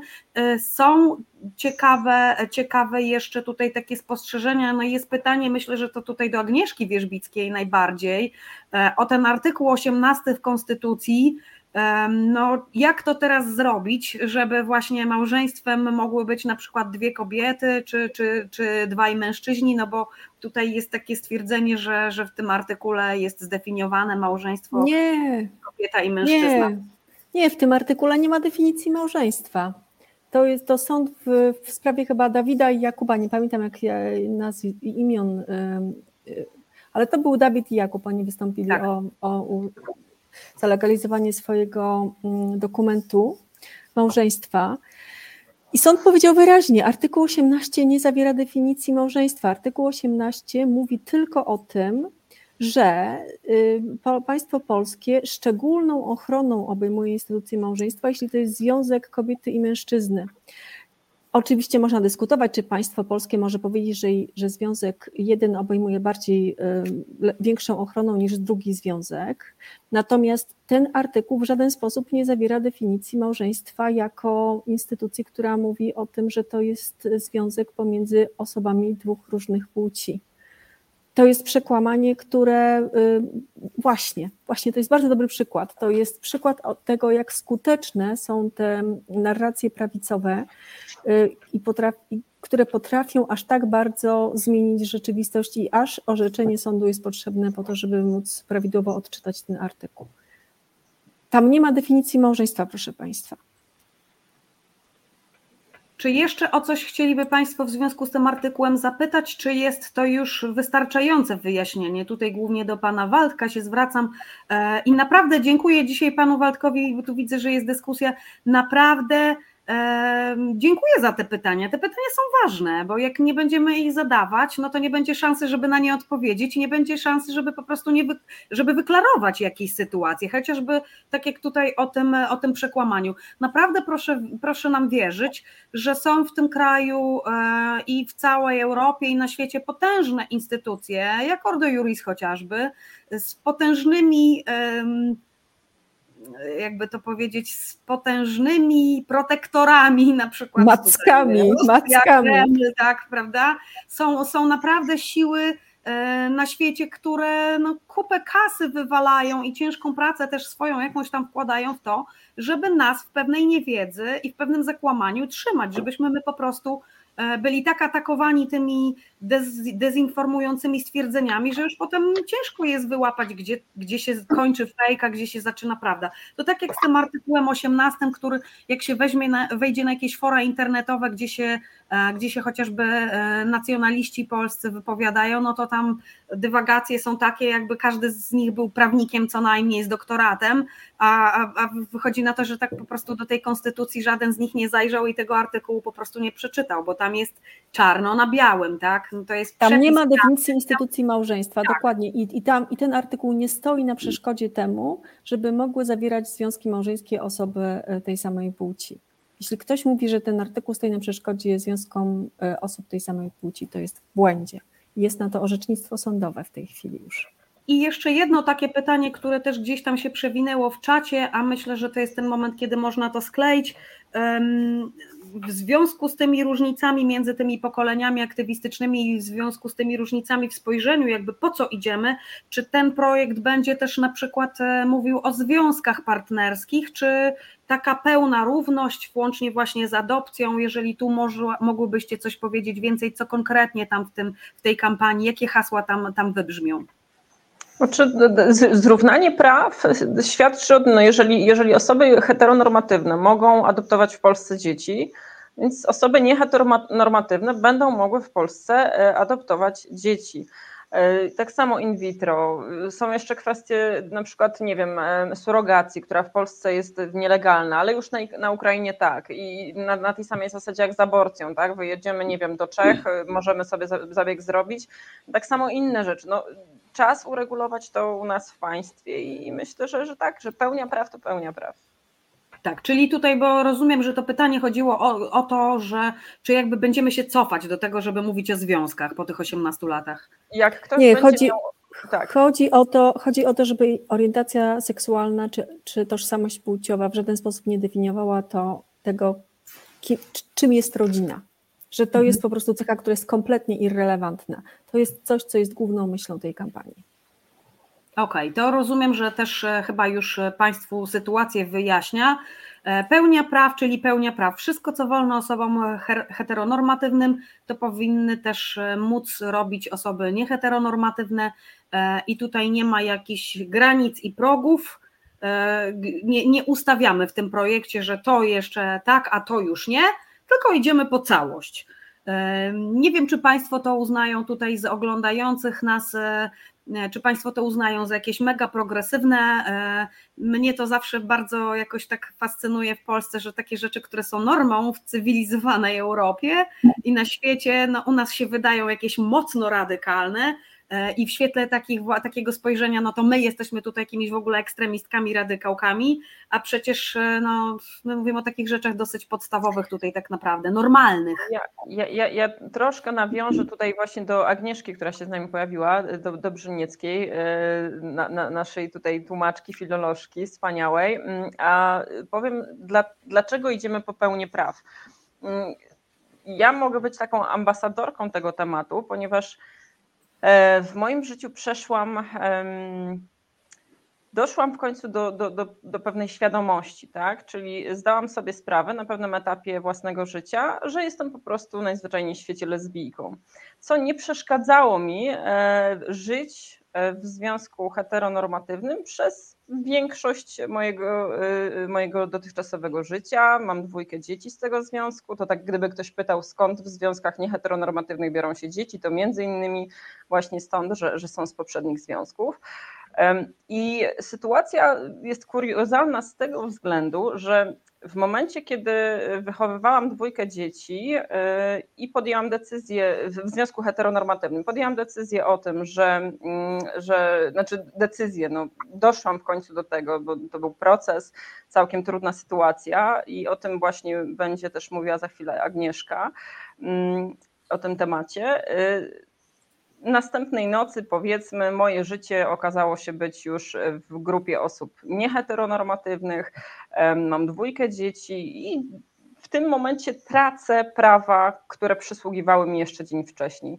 Czy ja w jakikolwiek sposób tracę kompetencje, nie wiem, do, do, do wychowywania tych dzieci, które wcześniej przez x lat wychowywałam w związku heteronormatywnym? No w żaden sposób nie. Więc mogę być naprawdę najlepszą ambasadorką e, tego, tego, tego kłopotu. Jak ktoś ma tutaj jakieś pytania do tego, to, to, to raczej odpowiem e, bo no, jestem tą samą osobą z tymi samymi kompetencjami i tymi samymi dziećmi. I nie ma tu żadnej różnicy pomiędzy moim funkcjonowaniem w społeczeństwie, poza tym, że, że dzisiaj, gdybym chciała związać się z kobietą, która zdecydowałaby się, nie wiem, na, na urodzenie dziecka, bo, bo, taką decyzję byśmy podjęły, e, no to stoimy przed wszystkimi wyzwaniami właśnie prawnymi, jakie tylko mogą się w tym kraju pojawić. A Agnieszka właśnie pomaga mi w takim projekcie, w którym e, staramy się przetłumaczyć książkę e, z, z, z, amerykańskiej pisarki, czy właściwie pisarki, to Aga powie więcej, w każdym razie dziewczyny, Karen Stroch, która te tematy przerobiła też na sobie e, w Stanach Zjednoczonych w latach 80., 90. i pozbierała historię kobiet takich jak ona, właśnie po to, żeby pomóc następnym pokoleniom, następnym dziewczynom po prostu zmierzyć się z sytuacją e, tego, kiedy będąc w związku heteronormatywnym, jednak e, okazuje się, że, że w dobie tej, nie wiem, przysposobienia, tej, tej, tej edukacji, że okazuje się, hmm, moje życie kurcze nie jest realizowane w pełni właśnie dlatego, że że y, funkcjonuję w nie swojej rzeczywistości, tak? Ponieważ nie wiedząc, że mogę inaczej, żyłam tak, jak żyli wszyscy i kazali żyć wszystkim, tak? Czyli mm, w takiej heteronormie to się nazywa. Więc, y, więc ta książka to jest całkiem fajna pozycja i mam nadzieję, że uda się nam ją wydać y, niebawem po polsku. No i tu Agnieszka może coś na ten temat więcej powie. E, tak. tak, ja też mam nadzieję, że uda nam się ją wydać. Jesteśmy w trakcie e, tłumaczenia już razem z moją koleżanką, e, też tłumaczką Zuzą Gaczyńską. Przetłumaczyłyśmy fragmenty, które są tak naprawdę gotowe. Możemy w każdej chwili podesłać wydawnictwo. może powiem co nieco o tej książce. Faktycznie Karen Strock to jest autorka tej książki, a książka ma tytuł Married Women Who Love Women. I to jest mhm. książka, która została e, napisana, tak jak już e, Ola mówiłaś, przez kobietę nieheteronormatywną, przez Amerykankę z Brooklynu. Um, oprócz tego, że jest pisarką, jest też artystką, malarką, fotografką. E, I ona faktycznie też zrobiła ten późny coming out, uświadomiła sobie, kim jest, już będąc w związku małżeńskim i mając dzieci. Książka została napisana w 1998 roku i została wydana w 1998 roku. Później jeszcze, później jeszcze były dwa wznowienia no i ta książka nie została przetłumaczona na język polski, dlatego mm, czuję, że e, no, czuję teraz taką misję, bo w ogóle my z Olą to poznałyśmy się na warsztatach jogi i poznałam wtedy też historię Oli i bardzo mnie poruszyła. E, I to było bardzo zabawne, bo e, siedziałyśmy i ona opowiadała o tym, że jest taka książka, że bardzo by chciała, żeby ujrzała światło dzienne w Polsce i siedziała przed dwiema filolożkami. Nie miałam pojęcia. Warto rozmawiać, wiecie, tak mówią. Tak, i jeździć na warsztaty jogi. Um, I co mogę powiedzieć jeszcze o tej książce? Ta książka jest bardzo nietypowa, bo w zasadzie trudno ją sklasyfikować. To jest taki trochę reportaż, ale też trochę poradnik, przewodnik i w zasadzie E, jest dedykowany nie tylko e, kobietom nieheteronormatywnym, ale też ich partnerom, partnerkom czy osobom bliskim. I dzieciom. Dzieciom też, tak, tak, tak. I w tej książce mm, są wypowiedzi nie tylko różnych, różnych kobiet nieheteronormatywnych, ale też między innymi mężów i ich reakcji, też wypowiedzi dzieci i no, jest to książka bardzo ważna i, e, no i musimy działać. Co jeszcze mhm. chciałam powiedzieć? Aha, myślę, że może teraz jest dobry moment. Nie wiem, e, nie wiem co osoby słuchające na to, ale e, przygotowałam taki krótki fragment tej książki i chciałabym go mhm. przeczytać. To jest tak, tak. Przeczytaj tak? proszę, e, a ja jeszcze potem takie pytanie, e, powiedziałaś, że to jest ważna bardzo książka do Oli, jak przeczyta Agnieszka ten fragment, to powiedzmy dlaczego to jest takie ważne w kontekście tego, jak mało wsparcia jest dla tych rodzin tęczowych tak. po prostu w Polsce. Oczywiście. Mhm. E, to jest fragment z rozdziału Kim jestem? I to jest wypowiedź osobę o imieniu Shari. Shari, 40-letnia żona i matka, mówi tak. Musiałam się zatrzymać, bo płakałam tak bardzo, że nie mogłam prowadzić. Myślałam, że opłakuję moje uczucia na mm, gruncie fizycznym i emocjonalnym do mojej nowej koleżanki. Wiedziałam, że jest lesbijką, kiedy nagle zrozumiałam i było to jak grom z jasnego nieba. Opłakiwałam nie ją, a samą siebie i fakt, że zakochałam się w kobiecie. Uświadomiłam sobie, że byłam zupełnie wygłodzona w obszarze, o którego istnieniu nie wiedziałam. Wygłodzona w sposób, którego nie znałam. Potrzebowałam przebywać z osobami podobnymi do mnie. Kolejne objawienie przyszło kilka minut później. Jestem lesbijką. Doznanie, którego doświadczyłam następnie, było jak spadanie do studni bez dna. Stracona na zawsze, jednak całkowicie zaznajomiona z innym życiem. Pojęłam i uświadomiłam sobie dwie rzeczy jednocześnie. Jestem lesbijką i to całkowicie odmieni resztę mojego życia. Czułam przerażenie, co to znaczy dla mnie i dla mojej rodziny, i zarazem zupełną ulgę. Pierwszy raz w życiu moje ja wypełniło mnie całą. Szary jest wykształcona, jednak była zupełnie zdezorientowana intensywnością swoich uczuć do kobiety. Jedyne, co mogłoby wytłumaczyć te uczucia na poziomie emocjonalnym, to biseksualność. Przynajmniej Shari chciała, żeby tak było. To wystarczyło na niecałe dwa dni, mówi Shari, bo kiedy wyobrażałam sobie siebie biseksualną obok mojej najlepszej przyjaciółki, moją wyimaginowaną rozmowę przerywał wewnętrzny głos: Jesteś pieprzoną lesbą. Brałam udział w tej rozmowie moich głosów kilka kolejnych dni, jednak tamtego wieczora w wanie udało mi się wygrać z tym, co mnie powstrzymywało i oto jestem. Shari nigdy nie kwestionowała swojej seksualności. Przyznaje jednak, że postrzegała siebie jako osobę podejrzanie nietypową, lecz swoją wyjątkowość utożsamiała jedynie z byciem niezdarną, niezgrabną i niekobiecą. Czy inne kobiety nie odczuwają czasami tego samego na jakimś etapie życia? Dzisiejsza młodzież może włączyć telewizję, obejrzeć talk show na temat różnych seksualności, pójść do pedagogzki szkolnej albo do biblioteki, żeby zdobyć jakieś informacje. Kobiety dorastające przed końcem lat 60. XX wieku miały ograniczony dostęp do edukacji seksualnej. Choć mogły wyczuwać, że różnią się od przyjaciółek, nie potrafiły tego zrozumieć. Większość kobiet, jak Shari, nigdy nie pojęła wagi tych uczuć, nie miały gdzie szukać odpowiedzi na swoje pytania, swoje uczucia odkładały na później i robiły to, czego oczekiwało od nich społeczeństwo. Wychodziły za mąż i rodziły dzieci. Mhm. I w tym fragmencie, który przeczytałaś, Agnieszka, dzięki Ci serdecznie za to, e, za tą pracę, którą też wykonałyście tutaj z koleżanką nad tym przykładem, e, no wybrzmiewa w zasadzie wszystko to, o czym żeśmy tutaj przez poprzednią godzinę rozmawiały. I ta różnica pokoleniowa, e, i to dochodzenie właśnie do pewnych wniosków, i to, że te dzisiejsze nastolatki mogą sobie wejść gdzieś w internet, doczytać, one już po prostu z zupełnie innego poziomu świadomości startują w życie. My do pewnych rzeczy no, dochodziłyśmy latami część osób nieheteronormatywnych nadal jeszcze e, gdzieś tam e, się nie wyautowała. Tutaj pytania są też na czacie, czy w ogóle te coming outy są potrzebne, czy nie są potrzebne, czy to, czy to jakby nas przybliża do tej sytuacji, żeby się nie posługiwać etykietkami, czy nie. Jakbyście się za chwileczkę mogły do tego odnieść. No ale ja bym chciała bardzo powrócić do pytania właśnie, jak to w ogóle jest ze wsparciem dla tych osób, dla tych rodzin tęczowych i dla tych osób, które gdzieś tam się e, później w życiu życiu zdecydowały na ten coming out, musiały wyjść z jakichś już związków zawartych wcześniej heteronormatywnych. Ola, no ty z wielką odwagą opowiadasz jakby o swojej, e, swojej e, historii. E, myślę, że tutaj sądząc po tym, co jest na czacie, no to, to, to nasi widzowie Wicki to doceniają bardzo. Jak to wygląda faktycznie z tym wsparciem, jak wygląda sojusznictwo w Polsce, Dlaczego to, żeby ta książka została wydana w Polsce przez jakieś wydawnictwo jest tak ważne? E, powiem tak, rząd nie udziela wsparcia w tym zakresie. Oczywiście, żartuję.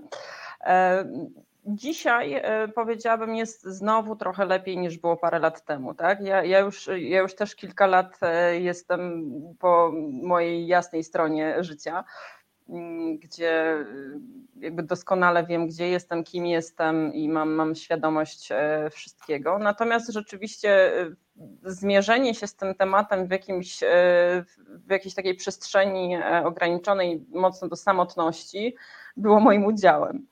E, po pierwsze, dlatego, że jako osoba funkcjonująca w świecie heteronormatywnym naprawdę nie miałam rozeznania na temat tego, ile i jakie są stowarzyszenia, do których ewentualnie można by się było zwrócić po pomoc, prawda? Ponieważ to, to no to funkcjonuje w ten sposób. Kiedy ja weszłam już e, w, w, ten świat, kiedy zdałam sobie sprawę z tego, co się dzieje, to ja tak naprawdę dopiero zaczęłam to odkrywać, gdzie można pójść w jakąś pomoc, jak, jak to zrobić, kto może jej udzielić i czy w ogóle jest takie wsparcie. Jedyne, co udało mi się znaleźć, wiecie, to jest jeszcze temat, e, kiedy funkcjonuje się w związku heteronormatywnym i szuka odpowiedzi na takie pytania, albo, albo zadaje sobie się takie pytania, bo ja jeszcze mogłam przez chwilę się zastanawiać właśnie też, no ja jestem chyba lesbijką, może, może biseksualna, tak? bo ja myślę o tych kobietach może czasem, wiecie, to, to są takie, takie tematy, że dzisiaj to ja już sobie mogę o tym luźno porozmawiać, ale na tamten moment, e, patrząc i, i kładąc spać dwójkę moich dzieci, mając tego typu rozterki, to jest mega poważny problem, naprawdę taki tożsamościowy, e, sięgający do cna, bo jest to umorsana cała rodzina, to, to, wiecie, cały kontekst społeczny, w którym się obracamy. Ja nie znam żadnego filmu, y, nie wiem, nazwijmy go lesbijskiego, bo po prostu do niczego mi to wcześniej nie było potrzebne, ponieważ mój kontekst, moje osadzenie w ogóle nie, nie, nie, wiązało się z takim funkcjonowaniem, tak? Y, więc, więc ta samotność osoby, która, która się z tym tematem mierzy, jest bardzo duża jasne, jeżeli mamy inne zaplecze, nie wiem, może jesteśmy w większym mieście, jesteśmy bardziej otwarci, bardziej tacy ekstrawertyczni, mam więcej znajomych, być może to jest wszystko gdzieś tam łatwiejsze, nie wiem, może, może to są też, też właśnie jakieś osobowe uwarunkowania. Mm, ale było to trudne i, i w zaciszu domowego e, jakiegoś rozpatrywania tego tematu udało mi się znaleźć, nie wiem, bloga Homo Mąż, który też był założony nie, nie, niedługo wcześniej, kiedy ja mm, ten temat gdzieś próbowałam spenetrować. I autentycznie ostatnią książką, czy jedyną, do jakiej dotarłam pod tym kątem, no to była właśnie książka taka napisana tytułem wprost Married Woman, Who Loves Woman, Karen Strock. Jak ją sobie znalazłam, można ją było kupić tylko na Amazonie, wiecie, przysłać do domu, E, do, do mojego heteronormatywnego związku i tak dalej, no to są, to są prześmieszne rzeczy, jak, jak, jak dzisiaj sobie o tym myślę. Chociaż e, ja i tak jeszcze miałam gdzieś tam e, wspierającą sytuację w tym zakresie w, w, w mojej rodzinie, więc, więc w porządku, ale jeżeli mówimy o osobach, które tego nie mają, no to, no to jest to sytuacja mega trudna, bardzo trudna. Już nie mówię czytanie tej książki potem gdzieś w sposób fizyczny, no bo jak znajdzie to ten mąż, który być może w ogóle nie wie, że takie rozmowy czy, czy myśli się się komuś pojawiają, no to jest wszystko mega utrudnione. E, także dzisiaj wiem też, że, że, powstała już grupa Gamma się nazywa, bodajże przy Stowarzyszeniu e, Lambda w Warszawie, ale z tego, co miałam kontakt z, z panami, którzy to prowadzą właśnie od tego bloga Homo Mąż, to raczej trafiają tam tylko mężczyźni. E, być może tutaj też kobiety znowu z racji tego, że są no nie wiem, w jaki sposób pewnie też jest im trudniej. Mężczyźni znowu są w Polsce tymi osobami, które utrzymują rodziny, są żywicielami rodziny, więc jakakolwiek ich decyzja jest też łatwiejsza. No okej, okay, ona jest trudna, obarczona potwornymi emocjami, to mamy świadomość, ale ciągle łatwiejsza. Kobieta, która wychodzi z takiego związku, mierzy się z tym, czy ktoś nie zabierze im dzieci, bo na przykład może nie jest samodzielna finansowo, tak? czy nie zabierze im dzieci ze względu na finanse, ale też ze względu na nowo odkrytą orientację i tak dalej, i tak dalej. Tych problemów jest niezliczona ilość, jest to mega trudne. No i myślę, że, że wsparcia w tym zakresie Przede wszystkim trzeba szukać samemu u, u, nie wiem, u terapeuty, może na początek u jakichś, jakichś terapeutów już y, takich zaprzyjaźnionych prawda, w organizacjach LGBT-owych, no to, no to tyle, ale myślę, że wydanie takiej książki, pokazanie jej, e, jej kobietom tak, żeby w ogóle zaczęły kwestionować swoją orientację, bo być może jest bardzo dużo osób nieświadomych, e, nieszczęśliwych w związkach, ale nawet nie wiedzą z jakiego powodu, one nie mają pojęcia, że to chodzi o orientację. Wiecie, ja idąc taką ścieżką życia w kierunku uzyskania wszystkiego to, co było mi zapowiedziane, że w życiu powinno być, nie wiem, studia, mąż, dzieci, dobra praca, domy, samochody, wakacje i tak dalej. Doszłam do wszystkiego, po czym stanęłam na balkonie, rozpłakałam się i powiedziałam, fajnie, ale coś mi tu nie gra, nie? Szczęścia brak. E, I, i, i, I, też jest takie mega poczucie niedostosowania, no, że coś jest ze mną nie tak. To jest znowu nakierowane na mnie, że, że w takim razie ja jestem jakaś nie taka, no bo wszystko niby jest w porządku, tak jak być powinno, no tak jak mi tu wszyscy hucznie zapowiadali, a ja no nie umiem mieć w tym spokoju, nie? I zanim się odkryje, że to może chodzi właśnie o orientację, trzeba się zmierzyć też z wieloma takimi pytaniami, no, no, no, naturę wielu rzeczy, więc myślę, że, że fajnie w ogóle kwestionować e, i, i, i słuchać tego wewnętrznego niezadowolenia, bo ono nam coś mówi. Nie zawsze w, w temacie orientacji, ale może też, więc warto się zapytać. Jak, jak się okaże, że jest hetero, super, zostań tam, gdzie jesteś, szukaj dalej, ale warto się pytać. Tak, a to mm, dotarcie do tej prawdy o sobie jest bardzo trudne, zwłaszcza, że um, istnieje takie zjawisko jak kompulsywna, kompulsywna heteroseksualność, no bo rodzimy się w świecie, gdzie, gdzie widzimy tylko i wyłącznie pary heteroseksualne. Oprócz tego też nasza taka uwewnętrzniona homofobia może e, w pewnym stopniu gdzieś starać się od, wiecie o co chodzi, starać się w jakimś tam stopniu e, ten temat odsuwać, tak, tak, odwracać tak. uwagę. No, więc nie jest to łatwe i też wspomniałyście o tęczowych rodzinach i reprezentacji. Jeśli chodzi w ogóle o osoby queerowe e, i ich reprezentacja na przykład, e, nie wiem, w kinie czy na małym ekranie, w serialach, jest coraz lepiej, ale, ale kiedy wy dorastałyście, czy kiedy ja na przykład dorastałam, czegoś takiego nie było. A spotkanie lesbijki to jak spotkanie jednorożca, więc e, to się zmienia, ale nadal myślę, że trzeba o tym, trzeba o tym mówić i warto kwestionować swoją tożsamość. Wiecie, to, to ten fragment, który teraz przeczytałaś, roześmiał się w pewnym momencie, bo dokładnie w ten sposób to czułam. Y, kiedy, kiedy do mnie doszło, to w książce jest taki rozdział Awakening, y, czyli to przebudzenie tak zwane. To jest taki jeden moment, w którym wszystkie punkty nagle po prostu widzicie, łączą się i to wiecie, ja nie zostałam nagle tutaj osobą nieheteronormatywną, ja nie zostałam lesbijką, tylko ja autentycznie zostałam pieprzoną lesbą, wiecie, ja sama o sobie. I to jest właśnie to, o czym najpierw, najpierw jesteśmy homofobami, później jesteśmy auto-homofobami, no to jest, to jest wszystko do przepracowania step by step i to, i to jest tak silne i uwewnętrznione, że no my jesteśmy tym bombardowani z każdej strony. E, nie wiem, ostatnio tak mówisz o tej reprezentacji. Y, prowadziłam ciekawą rozmowę z, ze znajomymi. Jedna z koleżanek e, raczyła zauważyć, że, że kurczę, no znowu trochę te queery to już przesadzają, bo w każdym serialu i w każdym jakimś programie zaczyna się robić tak, że jest tam ktoś nieheteronormatywny, nie?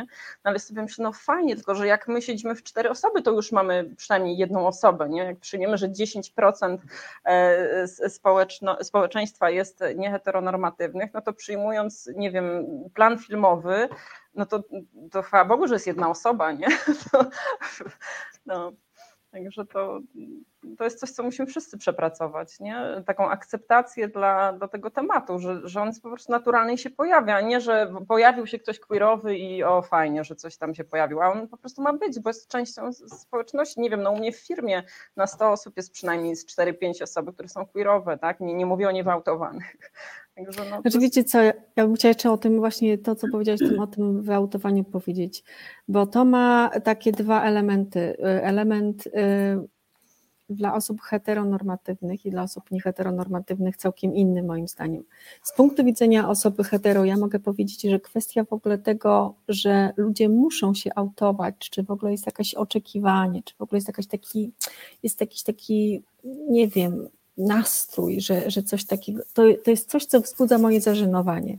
Bo to jest tak, jakby ktoś miał nagle mówić o swojej bardzo, bardzo osobistej rzeczy, ale z drugiej strony wydaje mi się, że w związku z tym to, co ty Ola powiedziałaś, że dla osób, które są niehetero, takie zobaczenie siebie, że nas jest więcej, jest też, że to też może być po prostu jak, jak powietrze. I y, ja jest mi bardzo przykro, że na przykład o, o tym y, mówi się w ten sposób, że to jest jakieś wyjście z szafy, czy jakieś przyznawanie się do czegoś. Jakby, co tu jest do przyznawania? To jest, to jest jakaś, jakiś element danej osoby. Y, ja nie potrafię nic więcej na ten temat powiedzieć, bo jakby ja chciałabym być jak najlepszą osobą sojuszniczą i staram się działać w ten sposób, że daję przestrzeń bo wiem, że, że to jest świat, w którym, y, którego ja może sobie trudności nawet nie uświadamiam po prostu. Tutaj tak jak, jak... Dajcie, dajcie mi sekundeczkę, tylko powiem, e, jest dyskusja dalej, Agnieszko, wiesz, bo do Ciebie się zwracam, jest dyskusja dalej na czacie, bardzo taka ambitna prawnicza na temat tego artykułu 18 i ja od razu Państwu mówię, że skoro to jest ten temat, który u Państwa budzi dalej jeszcze, mimo wyjaśnienia Agnieszki tyle wątpliwości, to zaprosimy tutaj, e, zrobimy jeden program, przynajmniej godzinę taki, żeby te wszystkie jakby wątpliwości Państwa jeszcze wyjaśnić. Naprawdę, jeżeli jest taka potrzeba, to ja tutaj do Państwu zaproszę, e, nie wiem, którąś z naszych profesorek, e, kogoś z organizacji właśnie e, wspierających sojuszniczych i porozmawiamy na ten temat naprawdę, żeby wszystko było wyjaśnione, bo tutaj widzę, że są dywagacje. Super, że Państwo rozmawiacie. Wrócimy do tego tematu, naprawdę obiecuję, bo to jest mega ważne, żeby to wszystko wyczyścić, wyjaśnić, ale ja bym się chciała też do ostatnich tutaj takich komentarzy bardziej jakby równolegle idących z tym, co tutaj rozmawiamy, pisze Gosia, do dziś ludzie nie wiedzą, ile osób nieheteronormatywnych znają w swoim życiu. To jest a propos też tego, co ty e, powiedziałaś, Agnieszko, przed chwilą, że, że to jest ważne, żeby te osoby nieheteronormatywne zobaczyły, jest nas sporo, ale też i żeby osoby heteronormatywne zobaczyły, tych heteronormatywnych jest naprawdę dużo i dlatego musi być reprezentacja gdzieś tam w przestrzeni publicznej, w mediach, w filmach, w literaturze. E, no i teraz tutaj e, wybrzmiały już jakieś e, takie pierwsze idee dotyczące tego dobrego sojusznictwa, a ja jeszcze Agnieszkę Dobrzyniecką chciałam zapytać, która no całość tej książki już zna i, i przeczytała te wszystkie historie, które tam są opowiedziane historie konkretnych osób, które tą podobną drogę do Oli przeszły. E, jak ty e, przeczytałaś tą książkę, to jak, jak ty teraz patrzysz na właśnie sojusznictwo takie dobre, co my możemy zrobić, żeby tym wszystkim osobom pomóc? Bo z tego, co mówicie, wybrzmiewa jedno, że tego wsparcia jeszcze na razie nie ma i nawet za bardzo nie ma gdzie po prostu sięgnąć po jakieś informacje, jakby jak sobie poradzić z takim przejściem po prostu. Mhm. No to mm, myślę, że mm, warto jest e, słuchać, e, po prostu słuchać i właśnie narratorka i autorka tej książki e, pisała o tym, o tym jak właśnie robiła te małe coming outy przed bliskimi, między innymi też przed przyjaciółkami.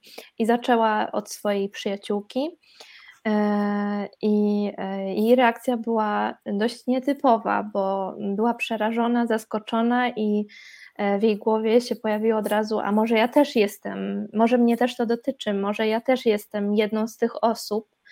E, więc to, co możemy zrobić, jeśli mamy gdzieś w swoim otoczeniu, jeśli ktoś nam mówi, że kurde, chyba mi się podobają dziewczyny, albo kurde, mm, nie wiem, jakoś podoba mi się ten facet, to po prostu warto jest wysłuchać i, a nie mówić, że a, co ty w ogóle gadasz, przecież jakby jesteś dziewczyną, więc to jest oczywiste, że podobają ci się dziewczyny, przecież dziewczyny są z automatu ładniejsze. E, wiecie o co chodzi. I też e, właśnie rozmawiałyśmy z Olą dzisiaj wcześniej, że też jesteśmy tak przyzwyczajeni, przyzwyczajone do e, uprzedmiotowania e, kobiecego ciała, że to jest dla nas takie naturalne, że jakby przecież kobieta musi nas pociągać, jakby to nie jest ze mną nic złego, przecież to nie znaczy, że jestem biseksualna albo lesbijką. No. Więc na pewno słuchać i oprócz tego um, myślę, że warto jest um, być osobą otwartą i w tej książce jest jeden rozdział e, poświęcony temu, co dalej, no bo co w sytuacji, jak uświadam, uświadamiamy sobie, kurde, jestem nieheteronormatywna, mam męża i dzieci, co robię dalej? Um, są różne możliwości i naprawdę rodziny są przeróżne, są, są takie, jest przecież poliamoria i właśnie to jest ciekawe, bo we wznowieniu tej książki e, autorka dodała rozdział o poliamorii i też o osobach trans. E, więc e, no, ludzie wchodzą w różne relacje i dopóki im to odpowiada, to jest w porządku. Tak, to jest Ładnie, tak. najprostsze tak. podsumowanie, że wszystko, co nam pasuje, jest ok, a reszcie nic do tego. Ja jeszcze takie pytanie mam do Was, słuchajcie, które gdzieś wcześniej chciałam zadać, a teraz mi to nawróciło w kwestii tego, e, w kwestii tego referendum. Dlaczego to nie jest dobry pomysł, żeby jakby ogół mieszkańców tego pięknego kraju, który no, miejmy nadzieję, że nie będzie kartonowy wkrótce i, i będzie w nim wszystko poukładane tak, jak powinno być. Dlaczego to nie jest dobry pomysł, żeby właśnie w referendum ogół głosował za tym, czy, czy, czy osoby nieheteronormatywne mają mieć tą pełnię praw, czy nie? A wyobrażasz sobie na przykład referendum o tym, czy osoby heteronormatywne mogą mieć dzieci?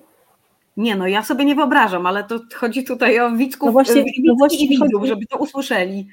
No właśnie chodzi o to, że tak samo jak niewyobrażalne jest referendum dotyczące tego, czy e, ja i mój partner możemy mieć dziecko, czy możemy adoptować dziecko, tak samo niewyobrażalne powinno być referendum o tym, czy Ola i jej partnerka mogą mieć dziecko. To jest ten sam poziom. I ja nie potrafię inaczej wytłumaczyć koncepcji tego, dlaczego to referendum jest złym pomysłem bo mówienie w Polsce o prawach człowieka, jak się okazuje i z badań, i z e, takiego odbioru społecznego, jest trochę grochem o ścianę, ponieważ my nie do końca rozumiemy, czym te prawa człowieka są. To jest taki jakiś abstrakt, który gdzieś funkcjonuje. E, I mm, to dopiero znajduje jakieś zrozumienie społeczne wtedy, kiedy się urzeczywistni na konkretnym przykładzie. Czy na przykład miałoby, miałoby sens referendum dotyczące tego, czy ja i mój partner możemy wziąć y, ślub w kościele? Komuś w ogóle przychodzi do głowy takie referendum. A przychodzi do głowy referendum dotyczące tego, czy y, Ola i jej partnerka mogłyby wziąć ślub w kościele albo w Urzędzie Stanu Cywilnego. I to jest to, dlaczego to referendum jest złym pomysłem. Ja, ja, tego inaczej nie potrafię wytłumaczyć. Tak jak mówię, mówienie o prawach człowieka jest mówieniem y, trochę do ściany, w, niestety w Polsce. My nie mamy tego tak bardzo osadzonego. Jakby nie chcę tutaj się zagłębiać w historię i w, i w powody, dlaczego tak jest, ale mm, zawsze bardziej trafia do y, świadomości właśnie takie odwrócenie trochę sytuacji, postawienie w lustrze y, tego, co chcemy poddawać y, oglądowi społecznemu, jeśli by to miało na przykład dotyczyć nas, tej większości, prawda? Tutaj komentarz taki jest na czacie Robsonak222, bo to są prawa człowieka, one nie podlegają negocjacjom. To jest ta prawda. Prawa człowieka nie podlegają negocjacjom. Nie ma takiej opcji, żeby większość e, zadecydowała za mniejszość. To jest po prostu nie fair, żeby ktoś decydował e, za, za, za te osoby, które w tym momencie no, no nie mają tego, e, tego, tej pełni, tego wachlarza praw zagwarantowanych naprawmy ten błąd jak najszybciej. Ja e, tutaj, Charlie Belt e, proponuje inne referendum, czy homoseksualista może oddychać, czemu nie? Proste pytanie. Tak, no to właśnie do tego się sprowadza, że że e, są po prostu głupie pytania i są referenda, które się nie powinny odbyć. Nie rozumiem, jakie referendum e, pyta Ewka Marchewka, która wcześniej tutaj pozdrawiała i rozpoznała Agnieszkę Dobrzyniecką, ucieszyła się na jej widok. To też powiem, bo dziewczyny tutaj czatu w tym momencie nie widzą, a ja widzę. E, to referendum po, pojawia się po prostu w komentarzach na temat tego przyznawania pełni praw, dlatego wywołałam tutaj ten temat, bo często właśnie jest e, referendum podawane jako przykład tego, jak można zrobić porządek z sytuacją. Zapytajmy ludzi, E, zapytajmy społeczeństwo, społeczeństwo odpowie i będziemy mieli jasną sytuację. No Tylko nie, absolutnie byłaby, nie. Byłaby ona jasna, gdybyśmy pytali osoby, które mają wiedzę w danym temacie. No a jeżeli tak, społeczeństwo tak. jest niewyedukowane, nie ma, nie, ma, nie ma podstaw, nie ma zaplecza, mhm. tak by o czym będziemy e, no, dyskutować? No, to jest nienegocjowalne, tak? Umówmy się, że orientacja seksualna to jest też tylko jeden kawałek w ogóle z, całej, z całego tematu, jakim jest edukacja seksualna i, i ona dotyczy tylko tego, kto mi się na końcu podoba tak? No więc no, jak mamy kobiety, którym podobają się bruneci, blondyni, wysocy, niscy i tak dalej, to to jest dokładnie na tej samej zasadzie. No, mi, mi się podobają kobiety, a komuś się podobają kobiety i mężczyźni, a komuś się podobają, wiecie, to, to, to jest tak proste. I... Wiesz co, może na przykład referendum zrobić takie, czy, czy, czy kobiety, którym się podobają łysi, mogą mieć dzieci z tymi łysymi? Tak, na, o, na przykład. Myślę, że to jest na, na tym samym poziomie dyskusji. No, wiecie, to nie, no to jest, to jest ciekawe.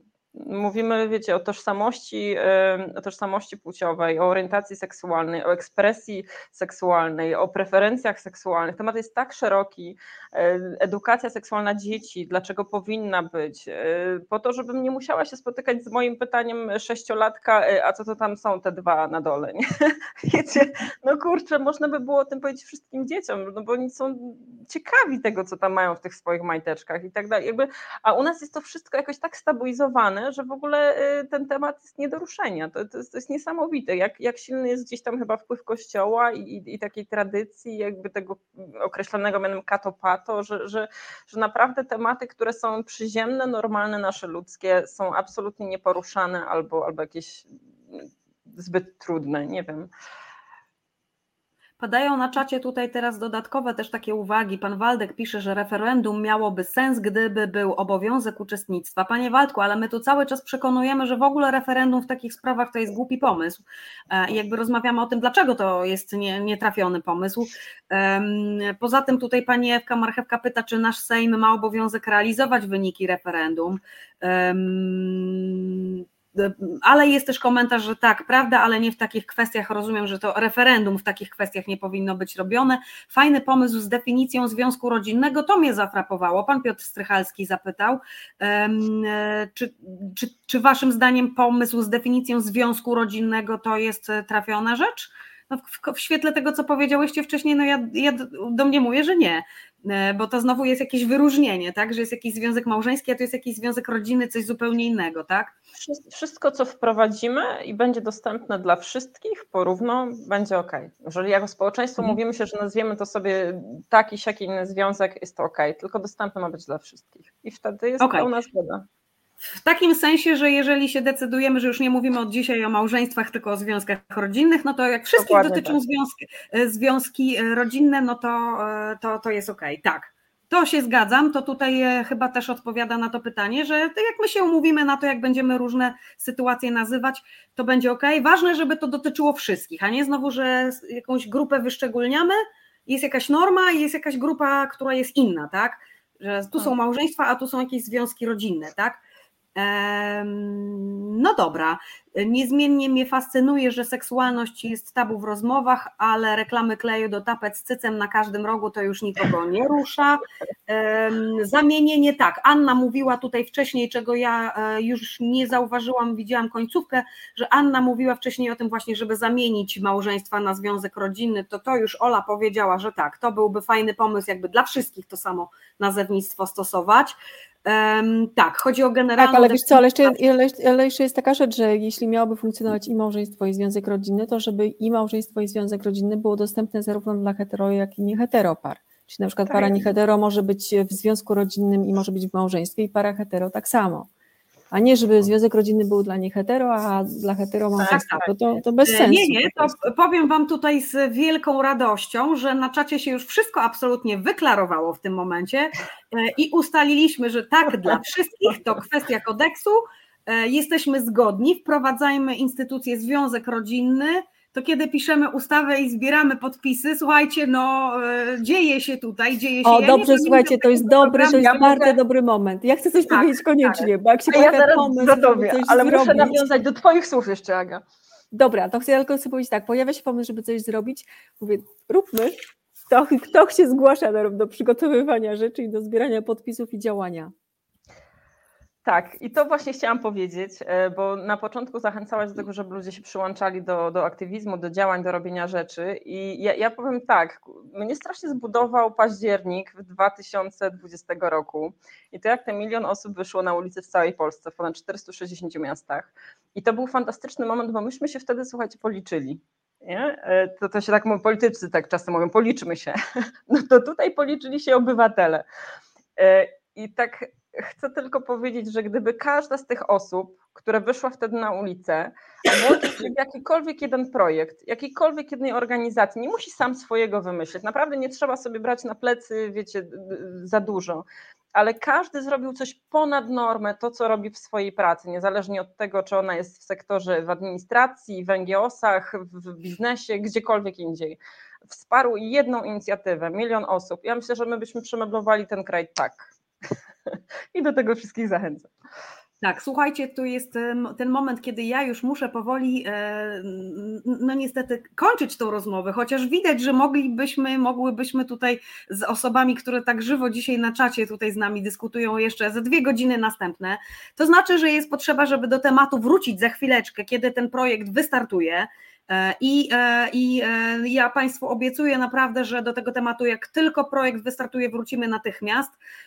I z tymi wszystkimi pytaniami, które ja za chwileczkę po programie spiszę, naprawdę spiszę cały czat, przejrzę jeszcze raz i zanotuję co Państwo by chcieli jeszcze, żeby wybrzmiało tutaj w resecie w programie To jest wojna.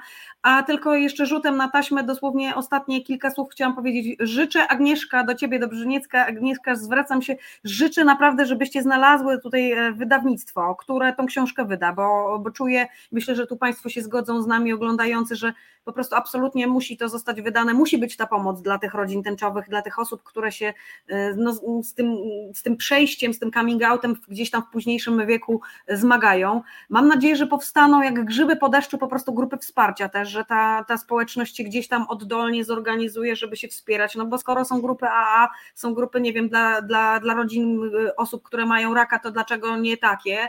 E, może to jest trochę związane z tym jeszcze że się boją te osoby po prostu gdzieś tam pokazywać, autować, ale to się będzie zmieniało. Mam nadzieję, że szybko się będzie zmieniało na korzyść. Takie rozmowy na pewno temu też pomagają. No i proszę Państwa, no taki apel, skoro widać, że jest w narodzie i w tej naszej społeczności też taka, taki ten power i taka wola, żeby robić rzeczy, to chyba mogę powiedzieć, mogę zachęcić, rozumiem dziewczyny, że jeżeli ktoś chce się włączyć w ten, pro, w ten projekt, no to, to może. To nie jest jakaś zamknięta grupa, która tam pracuje, tylko jeszcze cały czas potrzebujecie rąk do pracy. Tak, zdecydowanie. To jest projekt, to jest kampania społeczna, czyli coś, co będzie się w, w, w przestrzeni społecznej i w mediach społecznościowych, i na billboardach, i w, w Agnieszko, wy, wymutowałaś się. Wymutowałaś Po się, mamy tak, tak, tak, już jestem. sekundy. Dobra, już tylko powiem. To są i kampanie, kampania społecznościowe w mediach społecznościowych, i kampania na e, billboardach, i e, happeningi i tak dalej. Potrzebujemy rąk do pracy, krótko mówiąc. Więc jak ktoś ma czas, chce się zaangażować w ten temat, komuś gra w duszy, żeby wspomóc e, o, społeczność LGBT, zapraszamy. Jak ktoś chce zostać twarzą kampanii, również. O, tak. Szukamy ambasadorów. Słuchajcie, dziękuję Wam bardzo serdecznie za tą dzisiejszą rozmowę wszystkim. E, Bardzo dziękuję Państwu, którzy tak żywo z nami tutaj dyskutowali. Zapraszam, będzie ten temat wracał jak bumerang. Każdy temat, który Państwo zaproponują, też wróci. E, I do zobaczenia, jak już ten projekt będzie, że tak powiem, e, upubliczniony. E, Zapraszam do kontaktu z dziewczynami. Można przeze mnie, jeżeli ktoś chce wspomóc, to jak najbardziej każde ręce do pracy się przydadzą. Dobrej nocy, do zobaczenia za tydzień o tej samej porze. Dzięki, dobrej nocy. Dziękujemy. Do zobaczenia. Dziękuję, do widzenia.